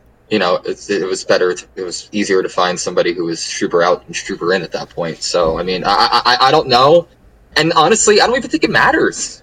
Like like like like like like, like, like I said, it changes nothing. Whether there was no fans in that fucking stadium, if you lose to that, if you lose that game, it's, it's unacceptable. If this was still 2020, I wouldn't accept it. Like right now, like, the stars are aligning in our favor, and you need to take advantage of it. If if they're gonna fucking give you a happy meal, you better fucking eat it. Yeah, I mean, there, there's nothing more that I, than I love than a Hudson River Derby. Um, uh, I know me, Christian, and I, we both live behind enemy lines in New Jersey. Um, so whenever I'm out and about, going around, um, there's a lot. I mean, granted, MLS is not as popular in this area still, um, but when I'm out and about, I'll see someone wearing some wearing something Red Bull or have a fucking Red Bull bumper sticker on their car or something. It just it, it makes me just anxious and angry um, that uh that I have to live near this fucking other club. I, I can neither confirm nor deny that I stuck an NYCFC specific sticker over something Red Bull on someone's car this week. I can neither confirm nor deny. That would be, you know, destruction of property, and that's punishable. Yeah, just- with, uh, you know, It's just theoretical, yeah. A- yeah, yeah, yeah. Hypothetically, in, in a dream I had this week, I, I stuck uh, a, a sticker over uh, something that was Red Bull related. So I- yes, I, I think it's just a coincidence, you know. yeah. Weird coincidence, you know. So I, Shit I, happens. Shit I've- happens. Shit happens. I've made some pretty bad decisions um, on Hudson River Derby away days before. Um, I took my, my I took my godson to his first ever professional soccer game back in 2000. I want to say it was the it was the it was at Memorial. It was Cinco de Mayo. It was five five eighteen. I took him to that match. Um, and I don't sit with the I don't sit with the away supp- supporters. I sit at midfield, like in the middle of like the in, in the middle of the away supporters, not with not with or no with the home supporters. Um, so that was a 4-0. That was the game where they scored in the second minute, the fourth minute, the 35th, and the 79th. Um, and I uh, and him and I were both decked out in full on. We were actually wearing we were both wearing the uh, 2015 away kits because I have a picture of it. Um, so I was on Cinco de, Cinco de Mayo. What are you What are you doing? It's just my ticket. ticket. Continue. Oh. It's just my ticket. so it was on Cinco de Mayo, and I take I take my godson to the game, and uh, he learned a lot of new words that day because he was only about six years old at the time, five six years old. I took him to his first his first game. Um, so that was a that was a, a, a bad, probably a poor decision on, on Uncle Joe's part, um, bringing a five or six year old to a Hudson River Derby match, um, especially one where we got fucking blasted, and he definitely learned some some uh, colorful language that day. Um, really I'm, so, I'm sorry to cut, cut you off joe but like like it just reminded me of like like my, my I've, br- I've brought my father to a few games in the past i brought my father to a few games last year and he really enjoyed himself uh, I don't take him to derby matches because I know that there's going there might be some debauchery and getting him wrapped up. I already told my girlfriend that going on Saturday is not an option. Her first game is not going to be a derby. Her first game, I, I maybe I can give her a Philly game, maybe, but even that's like pushing it a little bit. I'm definitely not giving her a derby for her first match. I, I, I can't. I, I can't do it. It's not happening. Yeah, so I um he was five or six at the time, so like he didn't he didn't know a whole lot about like soccer and soccer culture. Like he just knew that soccer was fun and that Co- Uncle Joe likes uh, likes the blue team in New York City. Um, so like I taught him things early on, like what color's New York City? He goes blue. I'm like good. I'm like and, and, and I was like, what team don't we like? He's like the red team. I'm like yes. uh, so Yeah, yeah, teach him young. yeah, gotta teach him young. So I mean, every year I buy him the uh, I buy him an NYCFC kid. He's getting taller and bigger now. Um, and for some reason, Fanatics his uh, his youth Interboro kit just showed up like this week, just in time for the for the derby. I'm not taking him to the game. I'm going, I'm going with my wife, but I made sure to let him know who's playing this week. I was gonna ask about that. Like, did his jersey finally arrive? Yeah, it finally arrived. It came this week. My wife's jersey came too. The, the women's cut finally came as well. I went. I went. I went to the store and had a star put above the because the, the women's are, are replicas, so they don't come with the uh, they don't come with the, the stars. Well, Um, Fanatics can go fuck themselves. but yeah, but I'm excited. I mean, I, I, I love like so. I, I work at a uh, I work at a school in Bergen County, which is like the heart of, of Red Bull country, right? Um, So like I'm a, Does I'm that, a that even exist? Because they don't have more than Yeah, like, well, I'm- five people. I'm a phys ed teacher, so like I, all the all the all the boys like in middle school, like in the fifth, sixth, seventh, and eighth grade, like I wear I wear NYC stuff like literally probably almost every day, whether it's like a polo or a, th- a quarter zip, or just a, a shirt or a sweatshirt or anything. Um, I'm wearing. They, they know that I like NYCFC. Um, so like they start busting on me. They start, like in the middle of health class. They'll like look up like standings and be like, "Oh, NYCFC lost to so and so this week." I'm like, "Yeah." I'm like, "Shut the fuck up before I lower your grade." but uh, but this week I made sure I made sure to let them know. I'm like, make sure you guys watch 7:30 Saturday Hudson River Derby. You better be watching because if we win I'm gonna be unbearable on Monday. If you if they bring up the 7-0, just failing for the year. Like like that's not even an option. Just failing for the year. Yeah. Uh, and then it turns out that two gym teachers before me like worked kind of like Geo as like a youth coach um, with it with the club. So like they're like, oh, our gym teacher a couple years ago was a really big Rebels fan. I was like, well, I'm not. I am a fan of the other, the better team in New York, New York City proper, only- not New York City The Metro. only team. The only team. But uh, but yeah, I mean, I'm, I'm super excited. I'm, I'm a little bit nervous about the result, but I'm, I'm I always get nervous at a, at away derbies. Like go like we just have we just have such a hard time. Um, also, I mean, I don't know if you guys saw, but uh, Ted Unkel got named as the head head match referee for the Hudson River Derby this week. And if you guys do a little Google research, you'll look up and see that the last time that Ted Unkel was the head referee of a Hudson River Derby, it was the Aloy Amagat Ebenezer Ofori double red card match. 1 1 at Yankee Stadium with David Villa scoring in the 52nd and Bradley Wright Phillips scoring in the 37th, and Amagat getting subbed on and then immediately getting a red card, and, and then Ofori getting a red at 73. Um, so that's a pretty uh, pretty little little nugget there that uh, the last time Brilliant. I can't I can't wait to get fucked over again by this guy. Uh, that was at Yankee Stadium in front of thirty thousand. This is going to be at. Um, so if you, I also did, I looked at the attendance um, of recent derbies at um, at uh, at Red Bull, and th- their the attendance of these matches has been has been dwindling. Um, it started out strong. Um, is, is it just Red Bull or is it like both stadiums? no, it's just Red Bull. Um, so at the games at Red Bull, um, it started out strong. It started out twenty five thousand. So I'm assuming twenty five thousand two hundred nineteen is like their max capacity. So they had That's that, 20 that had to be a sellout for them. they had that the first three first four seasons was was were sellouts for this match. So that's fifteen. two both of the games in 15 at Red Bull, 16 and 18 um, for the home derbies were sellouts. Um, then in 19 it dropped down just to 20,000. 2020 we didn't have any fans at that at that game. And then in 2021 it was 18,000. So I mean it's it definitely dropped um, uh, during this. Like our our legs are our legs are still are still pretty healthy. Is, is last year's uh, for, for Red Bull is, is that up? Yeah, uh, last year That, for that, that looked like a sellout. last yeah twenty yeah last year twenty five thousand two hundred nineteen uh, in twenty twenty two that was a sellout. But the two years before uh, the two the both of the games in twenty twenty one were sixteen thousand and eighteen thousand. Um, so I mean, uh, last year was a sellout, but uh, the two years before that, or the two games in 2021 before that, were not sellouts. Uh, but our ours ones 48,000, 37,000, 30,000, 28,000, 30,000. Like we, we, we packed that stadium during a during a home derby. Um, that's a must sell ticket um, in, in New York City. Thirty thousand last time when uh, when we beat them. Yeah. Um, but uh, I mean, I guess we can go around here. So I mean, I guess what we can do now is probably uh, talk about previewing uh, lineups for what we think uh, Nick Cushing is going to trot out there um, against the Red Bulls, um, and then also kind of having the idea in the back of your mind about what he did with the with the formation uh, this past uh, midweek against Cincy, rolling out a three in the back. So uh, let's start with our guest, Stu.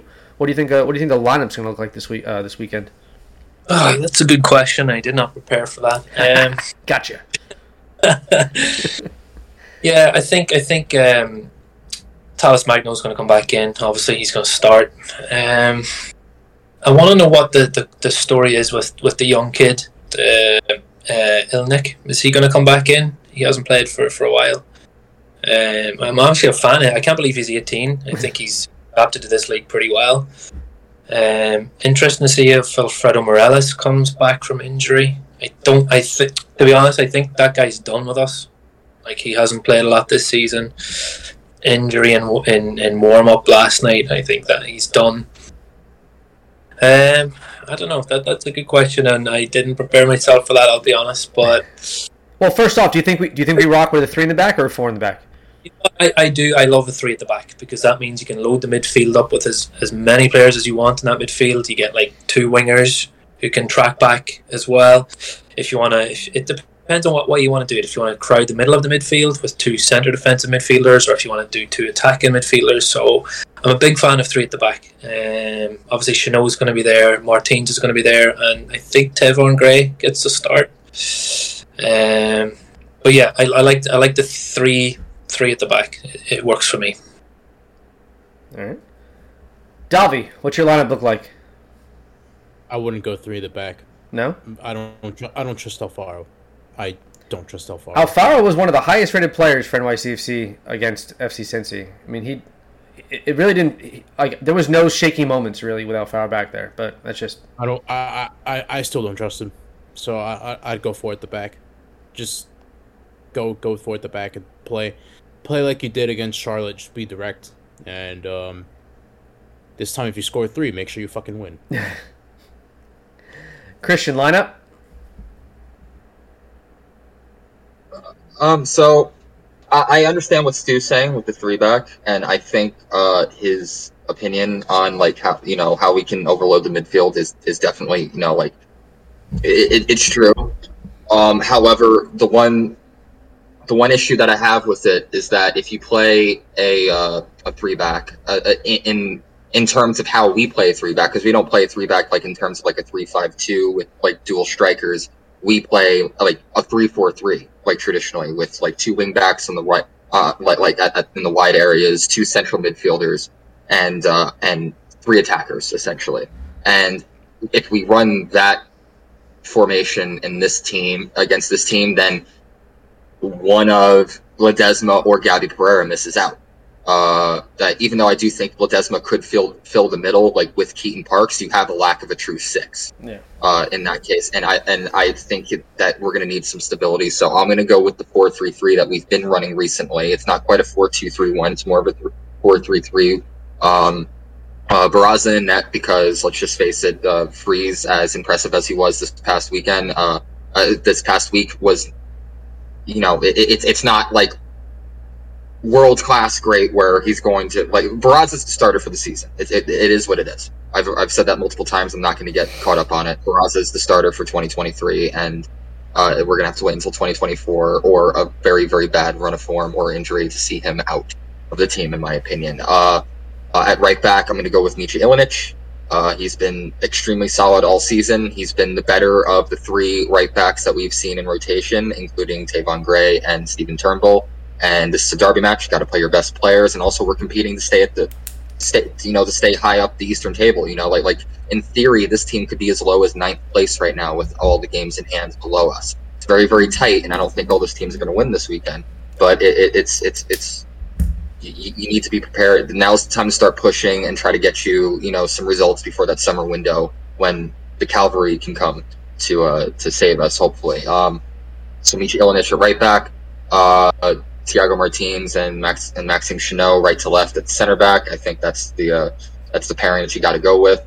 Uh, at left back, it's it's Braian Cufré because uh, I do like O'Toole. Unfortunately, he's not an out an out and out fullback. We saw you know, like him do that role against Toronto. I'm not eager to see him do it again. If this was a three back, it would be a completely different story. I would say definitely throw O'Toole out there over Cufré, but at a four back, it's Cufré.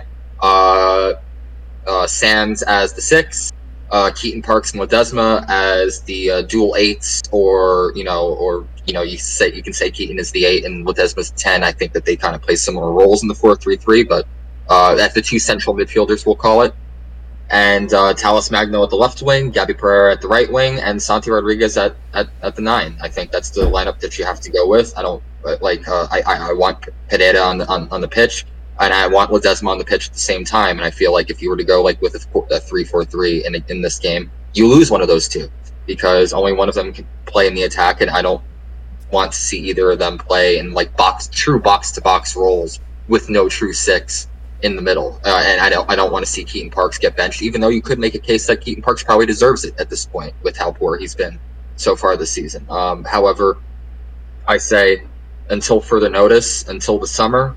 That's the best lineup you got. That's the lineup I want to see. Um, yeah, that's my lineup. Um, I don't really, yeah, I, you got to go with your best players. All Those are the best players. Yeah, I think. I'm I think. Gonna, I'm gonna. Can I quickly quickly name my eleven? I thought you already did. No, didn't I just, it, I you just just- said the you just said formation. formation. Oh, okay. Yeah, name your eleven. Yeah. Yeah. So eleven, I'm gonna go Barraza. It's a no-brainer. He's probably gonna, as Christian said, he's starter for the year. Freese is the cup goalkeeper. That's probably one of the uh, few games he'll play for us this year until we probably inevitably get rid of him. Uh, Cufré left back, obviously no-brainer. Uh, Chanot and Martins center back pairing, no-brainer. Ilenič right back, no-brainer. Sands and Keaton, you got to have both of them. Got to have Sands then midfield. You can't drop him, so it's a no-brainer. Um, then you get that third guy, um, Ledezma. You get Ledezma in there as well in the midfield. Then obviously you go Tal, you go Talles, GP, Santi. Simple. Don't don't don't fuck about. Just take this one seriously. Yeah, I had the exact same eleven. Uh, Bra- uh, the exact same eleven is pretty much both of you guys. Uh, but what worries me is is that because it's so crystal clear that that's what the lineup should be. My fear is that, like Nick one. that Nick is gonna tinker, and that we might see like fucking Tayvon start at right back over Ilenič, even though Ilenič is clearly a better attacking option and Tayvon is more of a defensive. Like he's someone that you would sub on like after you have a, a lead and you sub him on for the right back to kind of keep things back. Um, my fear is that he'll he would give Tayvon the start in this over Ilenič. Um, but I do want to see Ilenič uh, start this match at right back. Now that you say will- that, I actually fear that he's gonna do it. I. So, so, so here's the thing. So Tayvon started in the one 0 game last year at Red Bull Arena. Tayvon was the starter at right back, and I believe he played the full ninety. Uh, I am not opposed to starting Tayvon Gray for like the first like sixty five minutes in this game, and then bringing on Mitja Ilenič to maybe break it open late. Because I, I, I- said in a lot of the earlier uh, pods, I think the one, the, the one I really talked about it was the one with uh, NYOG, uh, where right now well, and, and, and this was even before Andrade uh, was gone. We don't really have a spark off the bench right now in the attack. Segal's definitely not it. Uh, O'Toole's definitely not it. Uh, I, I, there's Matthias Pellegrini. Don't get me started. Uh, don't even mention his name. Ship him back to Argentina as soon as possible, please. just, just yeah, no, like, and maybe this is a game where you could throw Tayvon out there for sixty or sixty-five minutes and have Mitja Ilenič like kind of break it open from like, like, like from an unusual position where you wouldn't really expect it to be broken up, broken up from. I want them to be flipped. I don't want to. I don't want to. I don't want to need a spark to win a game 60 plus. I want to fucking come out and I want Atlantic to have 60 minutes of running at their defense, overlapping runs. I want 60 minutes of high energy. I want to bring Tayvon on as an insurance policy to shore things up after we fuck them thoroughly. Not bring him on to like maybe save something at the end to to maybe like oh it's it's we're, we're, we're haven't done shit all game let's bring on somebody to, to run at them for 40 minutes no I want fuck, fuck them thoroughly with Ilenič for 60 minutes before you bring on Tayvon to shore up the defense Need I remind you how we play when we typically try to shore up the defense? When we try to absorb Pressure. yeah it's like prevent defense in Madden it's, you- It- it's it- preventing you not from typically winning Good. yeah It's it's not, it's not typically good. Like like like when we when we play defensive late in games. It, that, that and that's one of the reasons why I say that we're not very good. We're we're we're probably at our worst. There's a lot of situations where this team's performance can go from world class to extremely poor and in the fucking bin. Uh, one of those scenarios where I think we're particularly probably the worst is when we try to go into defensive shells to protect leads on the road like historically speaking, throughout all of all of the managers that have ever managed this club, whether it be all the way back to Vieira. Uh, uh, so I would much rather have an attacking option, even if we're winning, like Mitja Ilenič, to come in late in the game and pile it on. I'm not talking about bringing in Mitja Ilenič to shore up the defense and make sure that we escape with a win. I'm talking about bringing Mitja Ilenič to rub it in, to make it worse. This is definitely a game where I can see that maybe, yes, maybe Tayvon starts and maybe you go to Mitja Ilenič to give you pace late in the game. Because, listen, as much as I've, regardless of like the fucking spew that I went on earlier, it is still a derby match and it is still pretty unpredictable. And you do want to have someone handy late in the game in case things aren't going your way, which there is a possibility that it might not. I don't think it's acceptable, but there is a possibility nonetheless. And like I don't want to see this team absorb pressure in the last 20 minutes. I don't want to see this team especially against your rival. I don't want to see this team play negative at all. I want to see positivity throughout the full 90 plus stoppage time. I mean, maybe like in the last like because uh, you already know the ending of this game is going to have six minutes stoppage. You just you can feel it. It's a Ted Unkel game. More. Also, More. Uh, and also independent of and also independent of Ted Unkel or not, we're talking about like the, these new IFAB FIFA guidelines where they're trying to add every single second. We saw it in the World Cup. Every single wasted second onto the end of these games. We've been seeing. Uh, I'd be. I'd wager to bet that at this point in the season, we have seen more stoppage time in our games than we've seen to a similar point in the season in prior seasons because I mean, of the emphasis. I mean, hell, the Red Bulls got 21 minutes for fuck's sake. Yeah, that's crazy. well, that was a completely different story. That was still. Uh, but, but, but still, I mean that that was a game where it was completely justified. But like recent, like, like in recent years, games that probably would have had like three, maybe four minutes of stoppage time, you've been seeing them get like six or seven, like recently. Like like like, and, and that makes all the difference. So uh, like maybe in those stoppage points, maybe that's when you bunker down and everything like that. Uh, if anything, uh, if anything, this past weekend proved that Alfaro is is viable.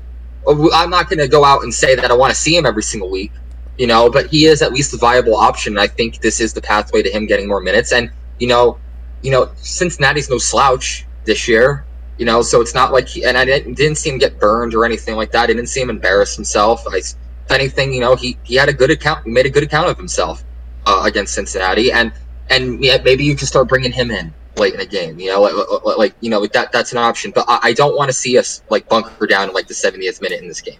So uh, that's that's one of the reasons why I say maybe bring to. I would I, Mitja Ilenič is still my starting right back, but I wouldn't be opposed to seeing Tayvon there either.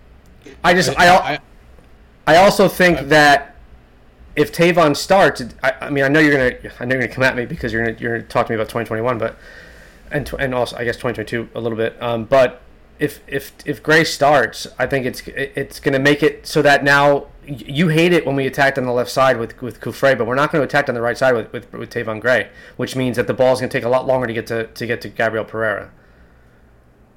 I mean, maybe, but the thing is, like, but we've seen in the past, like like like you said, I'm going to bring up 20, 2022. Like we've like we've seen in the past, there is no actual like like except for this part of the season, and I think that these are team instructions right now, and I don't think this is necessarily Tayvon's limitations. We've seen Gabby perform extremely well when Tayvon's in the lineup before. It's it never prevented him last year, and I don't know why it is this year. I don't see. I don't. I think it's just Cushing trying to get an idea for how to play his 4-3-3, 4-2-3-1, whatever you want to call it, and Tayvon being the natural. I think he thinks that Cufré is better than he actually is. And I think that's why. And I, and I think that Tayvon's not as good as he as he was like getting forward. I mean, his passing is, his passing is pretty abysmal. Maybe, dribbling's maybe not good either. I mean, I'm not going to argue, but maybe there's a case to be made that Tayvon has regressed since you know he came into this team. Because I thought he was very good in 2021, and I didn't think he was too bad in 2022 either. This year has definitely he's definitely lost a step. But the thing is, I'd still take him over Cufré. Eh? And I know they play like on opposite ends of the pitch, but if you gave me, I can only have one fullback. I'm still taking him over Cufré. Eh? I just I don't like Braian Cufré. Eh? I think he's lethargic on both ends of the ball. I, at least Tayvon's good. At least at least Tayvon's good on one of them. Maybe we'll get a Ben Sweat um like retro and fucking Cufré will score a crazy header from the left back position. And, and... I would, listen, I'm not I'm not rooting against them. That that would be great. You know, I, I want to I want a Cufré side volley into the top corner. this would be the, this would be the game to do it. So yeah. I don't know the, the post. I think it was the post ninety guys. They, they shared a, on Twitter. They shared a clip of Cufré hitting just fucking bangers um, for whoever the fuck he played for when in, in the yeah. in the clip. But they're like, oh, Braian Cufré has this in his arsenal. He can fucking hit bar down bangers from like 20, 30 yards out. If you look at his numbers, Cufré's never been an attacking minded fullback. Like if you look at the like his contributions, his goal contributions over the years, it's it's never been there. It's never been part of his game. I mean, and, and the funny thing is, he looks like an attacking fullback. He's like like like like he he, he gets up high enough like and, and gets involved in the attack often enough to, to where you would think that he would be an attacking fullback but he's never been that i mean i remember joe like like when we first announced him you were saying how does he bolster a squad he's never been an attacking fullback we like our fullbacks to attack historically Yeah, I mean, speaking. st- st- statistically for Mallorca, he wasn't like lighting up the stat sheet, getting assists and shit, and that's what typically what we need from from a fullback. Like, I mean, I know you don't, Not I know, I know you don't want to mention his name, but like Ronald Matarrita was a really good attacking fullback, and Goody was a pretty good attacking fullback, and um, I, we don't talk about him. We don't. We don't. We, we don't talk about him. He's still scarred from that City game. I, I don't. li- I, I don't like even mentioning that man's name. Like like it feels. I feel gross when I do it. It's just. I can't do it, man. I hate it. all right, Stu, you start us off with game predictions. Uh, game predictions. Uh, I'm gonna go one one each. A draw. One one draw. Who scores the goal for NYCFC? Um, I'm going to be bold and say I'm going to have a header from a set piece, from a corner. I'm going to go with my guy Keaton Parks. to- KP? to Season. Set piece corner, Keaton Parks, Big one each. Big Bird gets on the score sheet. I like it. Yep. Davi, prediction. I'm gonna get on my knees and fucking pray that we win this fucking game. We're we're gonna win by the grace of God. I don't know how we're gonna do it, but we're gonna win. And we're gonna be stuck with this uh, egg-headed cunt for, for the rest of the season. Give me a Hey, scoreline. Well. Who won? Two one. Two one. Who it score- won't be pretty, but Who 2-1. scores for NYCFC? I'm gonna go Pereira and I'm gonna go Magno. Pereira and Magno, the wingers. Christian, scoreline predictions. I said this before one of our past games, and it worked. Uh, it was it was this last Citi Field game that we played uh, against Dallas. I am, uh, uh, no pun intended, or maybe pun intended, very bullish on this game this weekend. I'm going to say three 0 W. We're winning. Three 0 That's what it's going to be. An away, the biggest away dub that we've Pure ever had domination. Uh, the biggest away dub that we've ever had. Like I said before, and I'm not budging on this. There is no excuse for you not to beat this team, and not to beat them handily at that. I, I don't care if it's across the Hudson River. I don't care. I don't care. I, I, th- th- this is a team that is in disarray. Uh, probably going to be in the middle of an identi- identity crisis uh, with the manager leaving during Derby week. I don't think that's a good fucking sign at all. And we saw the last time, uh, like, like, like, no, yeah, no, like I just, I'm not con- uh, you can't budge me off of this. It's 3 0. The goal scorers are going to be Santi scoring a brace and uh, Chino getting a, a set piece goal on a, on a corner. Um, I, I, and and I will not accept a loss. If this is a loss, I will not be on this podcast next week because I'll need to be fucking uh, in, in In- recovery. institutionalized? I, I, I will be in a Mental probably health I'll be. I, I would appreciate a health check on Sunday. Uh, if, if, if, if worse comes to worse, I will We'll be check up on you. No worries. I'll be drinking myself, uh, possibly to death. No, and if and if, and if you walk out with anything less than listen, I'm not saying you need to blow them out. You need to beat them convincingly. If it's one 0 win where it's one way traffic the entire time, fine, fair enough. If this is a sloppy one one draw, if this is a two one L, if this is an L at all,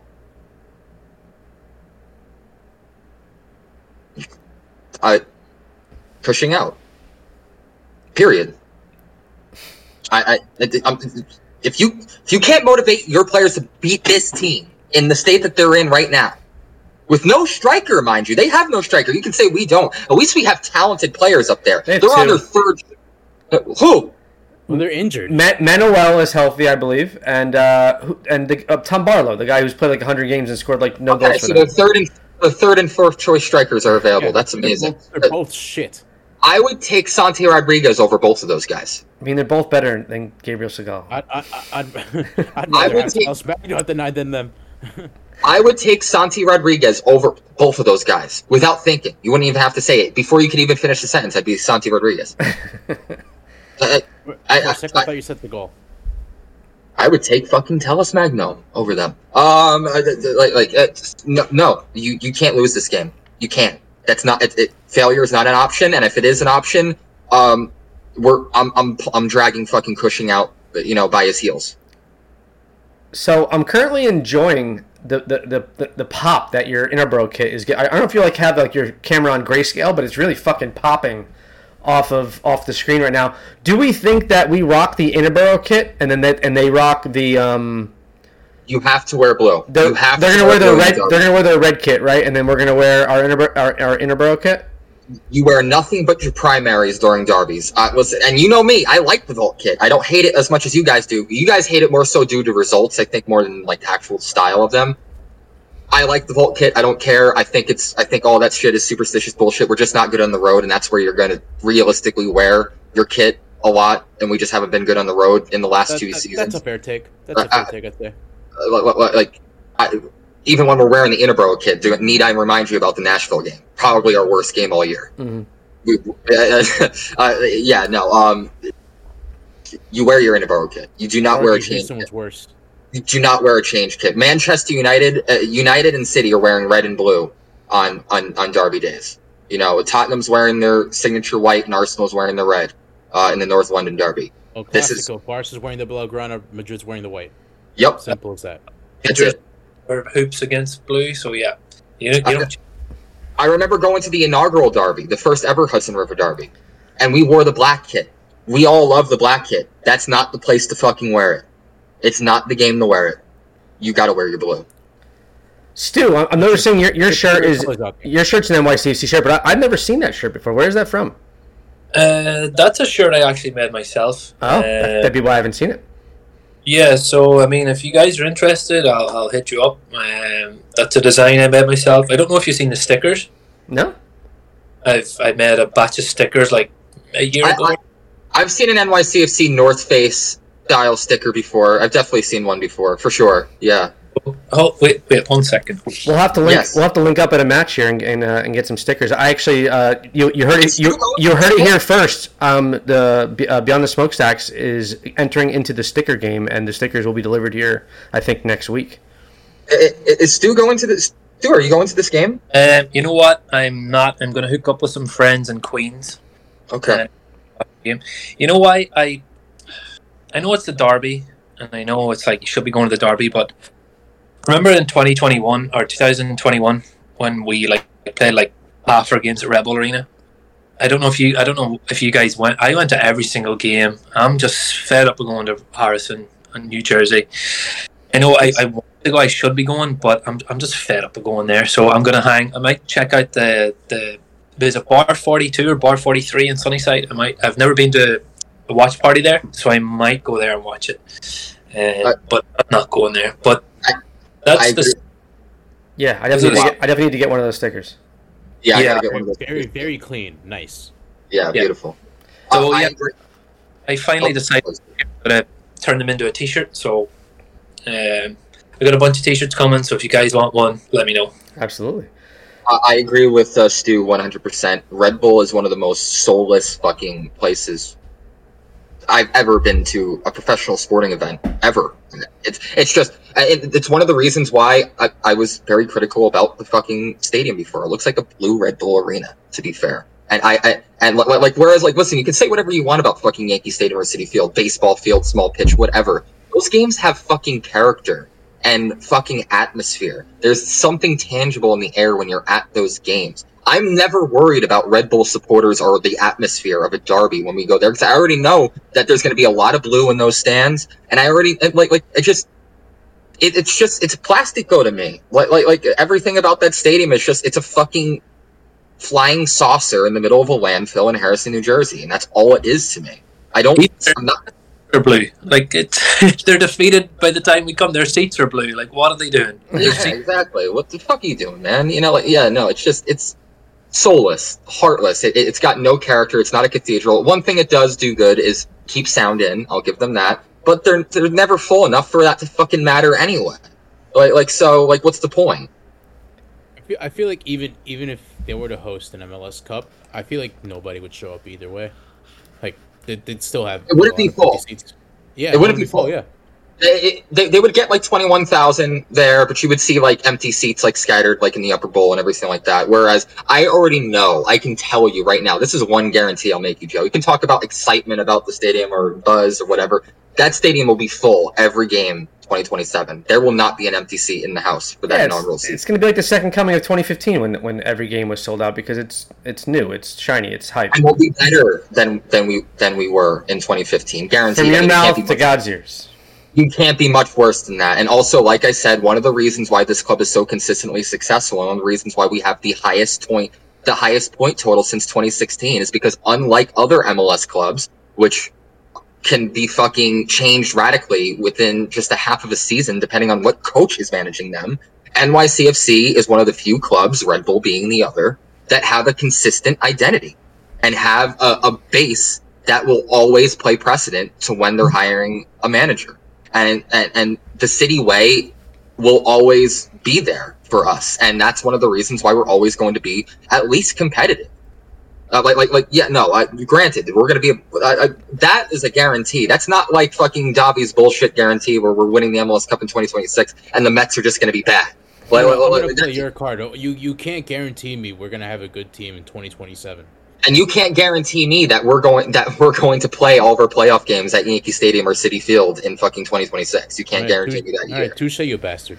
All Yeah, it- it- so my I got a prediction. hun- Wait, wait, wait, what's up, Stu? One, one, se- one, one second. What's, Stu, what's up? uh, can I put a hundred dollars down on that? Yes.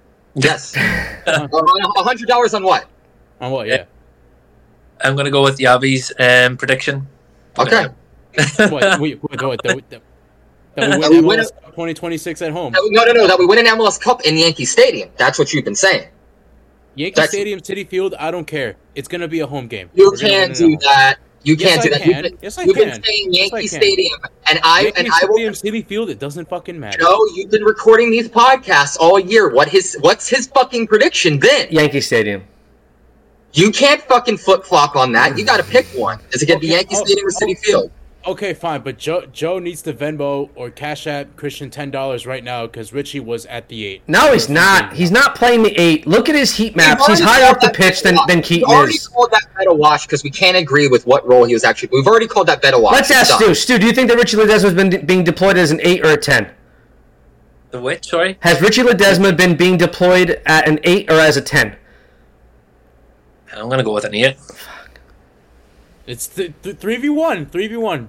Cash App. Look at his heat map. Look at his heat hmm. map. He's higher up the pitch. He's in more advanced position than Keaton is. Keaton's the eight. But- He's the but to be ten. fair, Keaton, Keaton has been playing in a much more advanced position since Ledezma came into the team. That's like undeniable. They're kind of playing a similar, kind of identical role. Well, so the reason why things went poorly last night with the little three in the back shit is because there was no fucking ten.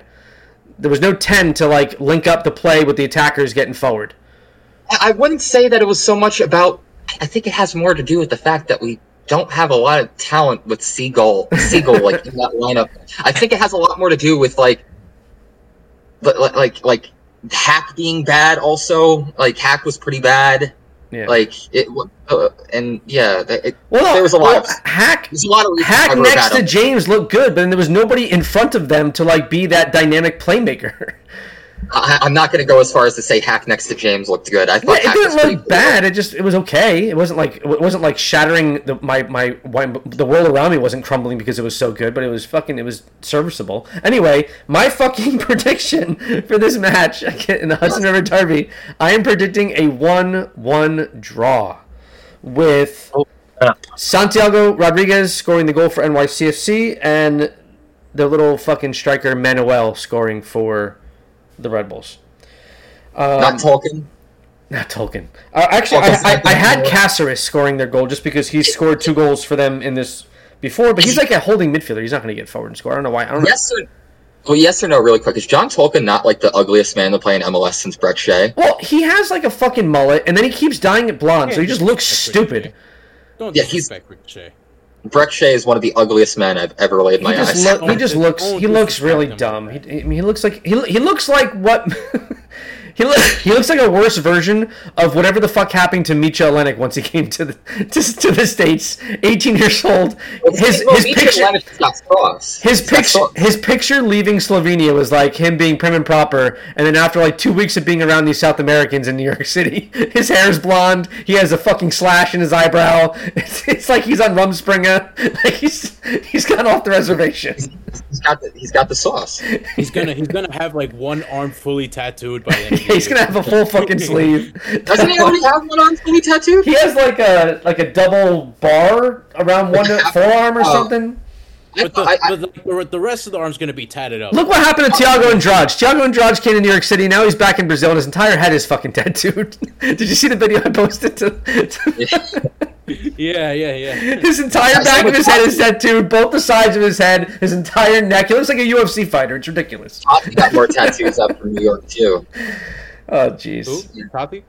Yeah, Taty got a lot of tattoos when he was Yeah, here in New yeah, York. yeah. Um, yeah, so one one draw. Um, I don't know who scores first, but I mean, I just we, we can't come out of there with no points. We have to come out with a point. I, ideally, I want to? I want to win. It's no, it's not acceptable. One one- a one one draw is not acceptable. Not with the current state of where Red Bull is and where we are. It's not acceptable, but it'll hurt a lot less if we at least walk away with something tangible, a point. Because then it's always like, okay, we got a point against now, and then we're gonna fuck their ass up when they come to the um, to the Bronx um, later on in the in September. Um, but we cannot we cannot lose this match. This is we cannot lose this match. Um, because if we lose this match, then we're, we're gonna find a way to fucking lose against Orlando City next week. And next thing you know, we're staring down the barrel of a double gauge shotgun, fucking on a five game losing streak with Philadelphia coming to fucking Citi Field. And who, God knows, they're gonna find a way to find form. I know. I'm gonna, I'm gonna pause right now before uh, Gob, uh, before Davi goes on his fucking God's Gazdag penalty fucking tangent. but, uh, but yeah, no, we cannot lose this game. We have to either come away with a draw, and ideally, I want to I want to win because I mean, I am not gonna lie. The last last year, leaving that stadium with with Taty be, it being his last goal scored, that was a good fucking feeling, and I want to do that again because it's really fun.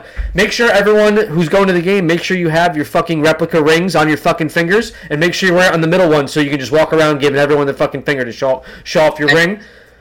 And also for NYCF fan, uh, NYCFC fans that don't already know, uh, if you ever go to Red Bull Arena, they're going to play the national anthem, and when they say "and the Rockets red glare," all the Red Bull fans will unanimously say red.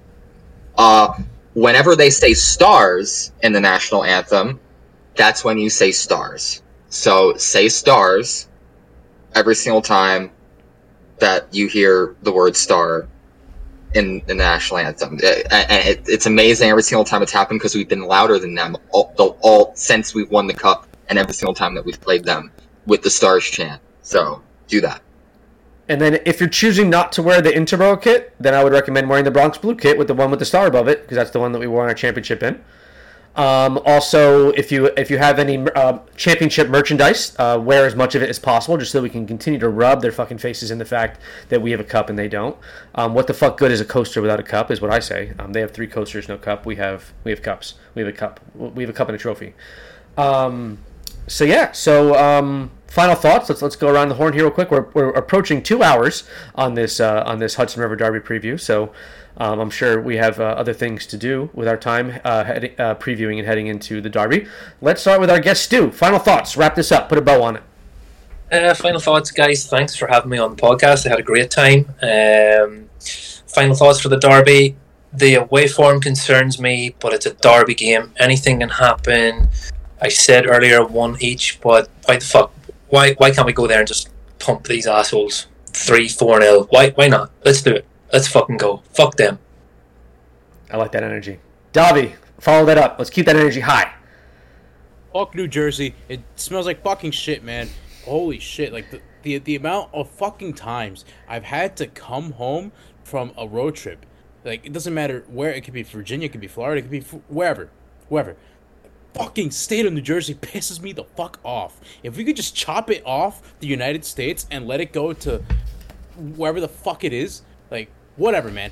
Like get the fuck out of here. It's always New Jersey that takes the fucking longest to, so I could just get home and go to sleep on my fucking bed whenever whenever I had to come back from a road trip. It pissed me the fuck off, and it smells like fucking gas.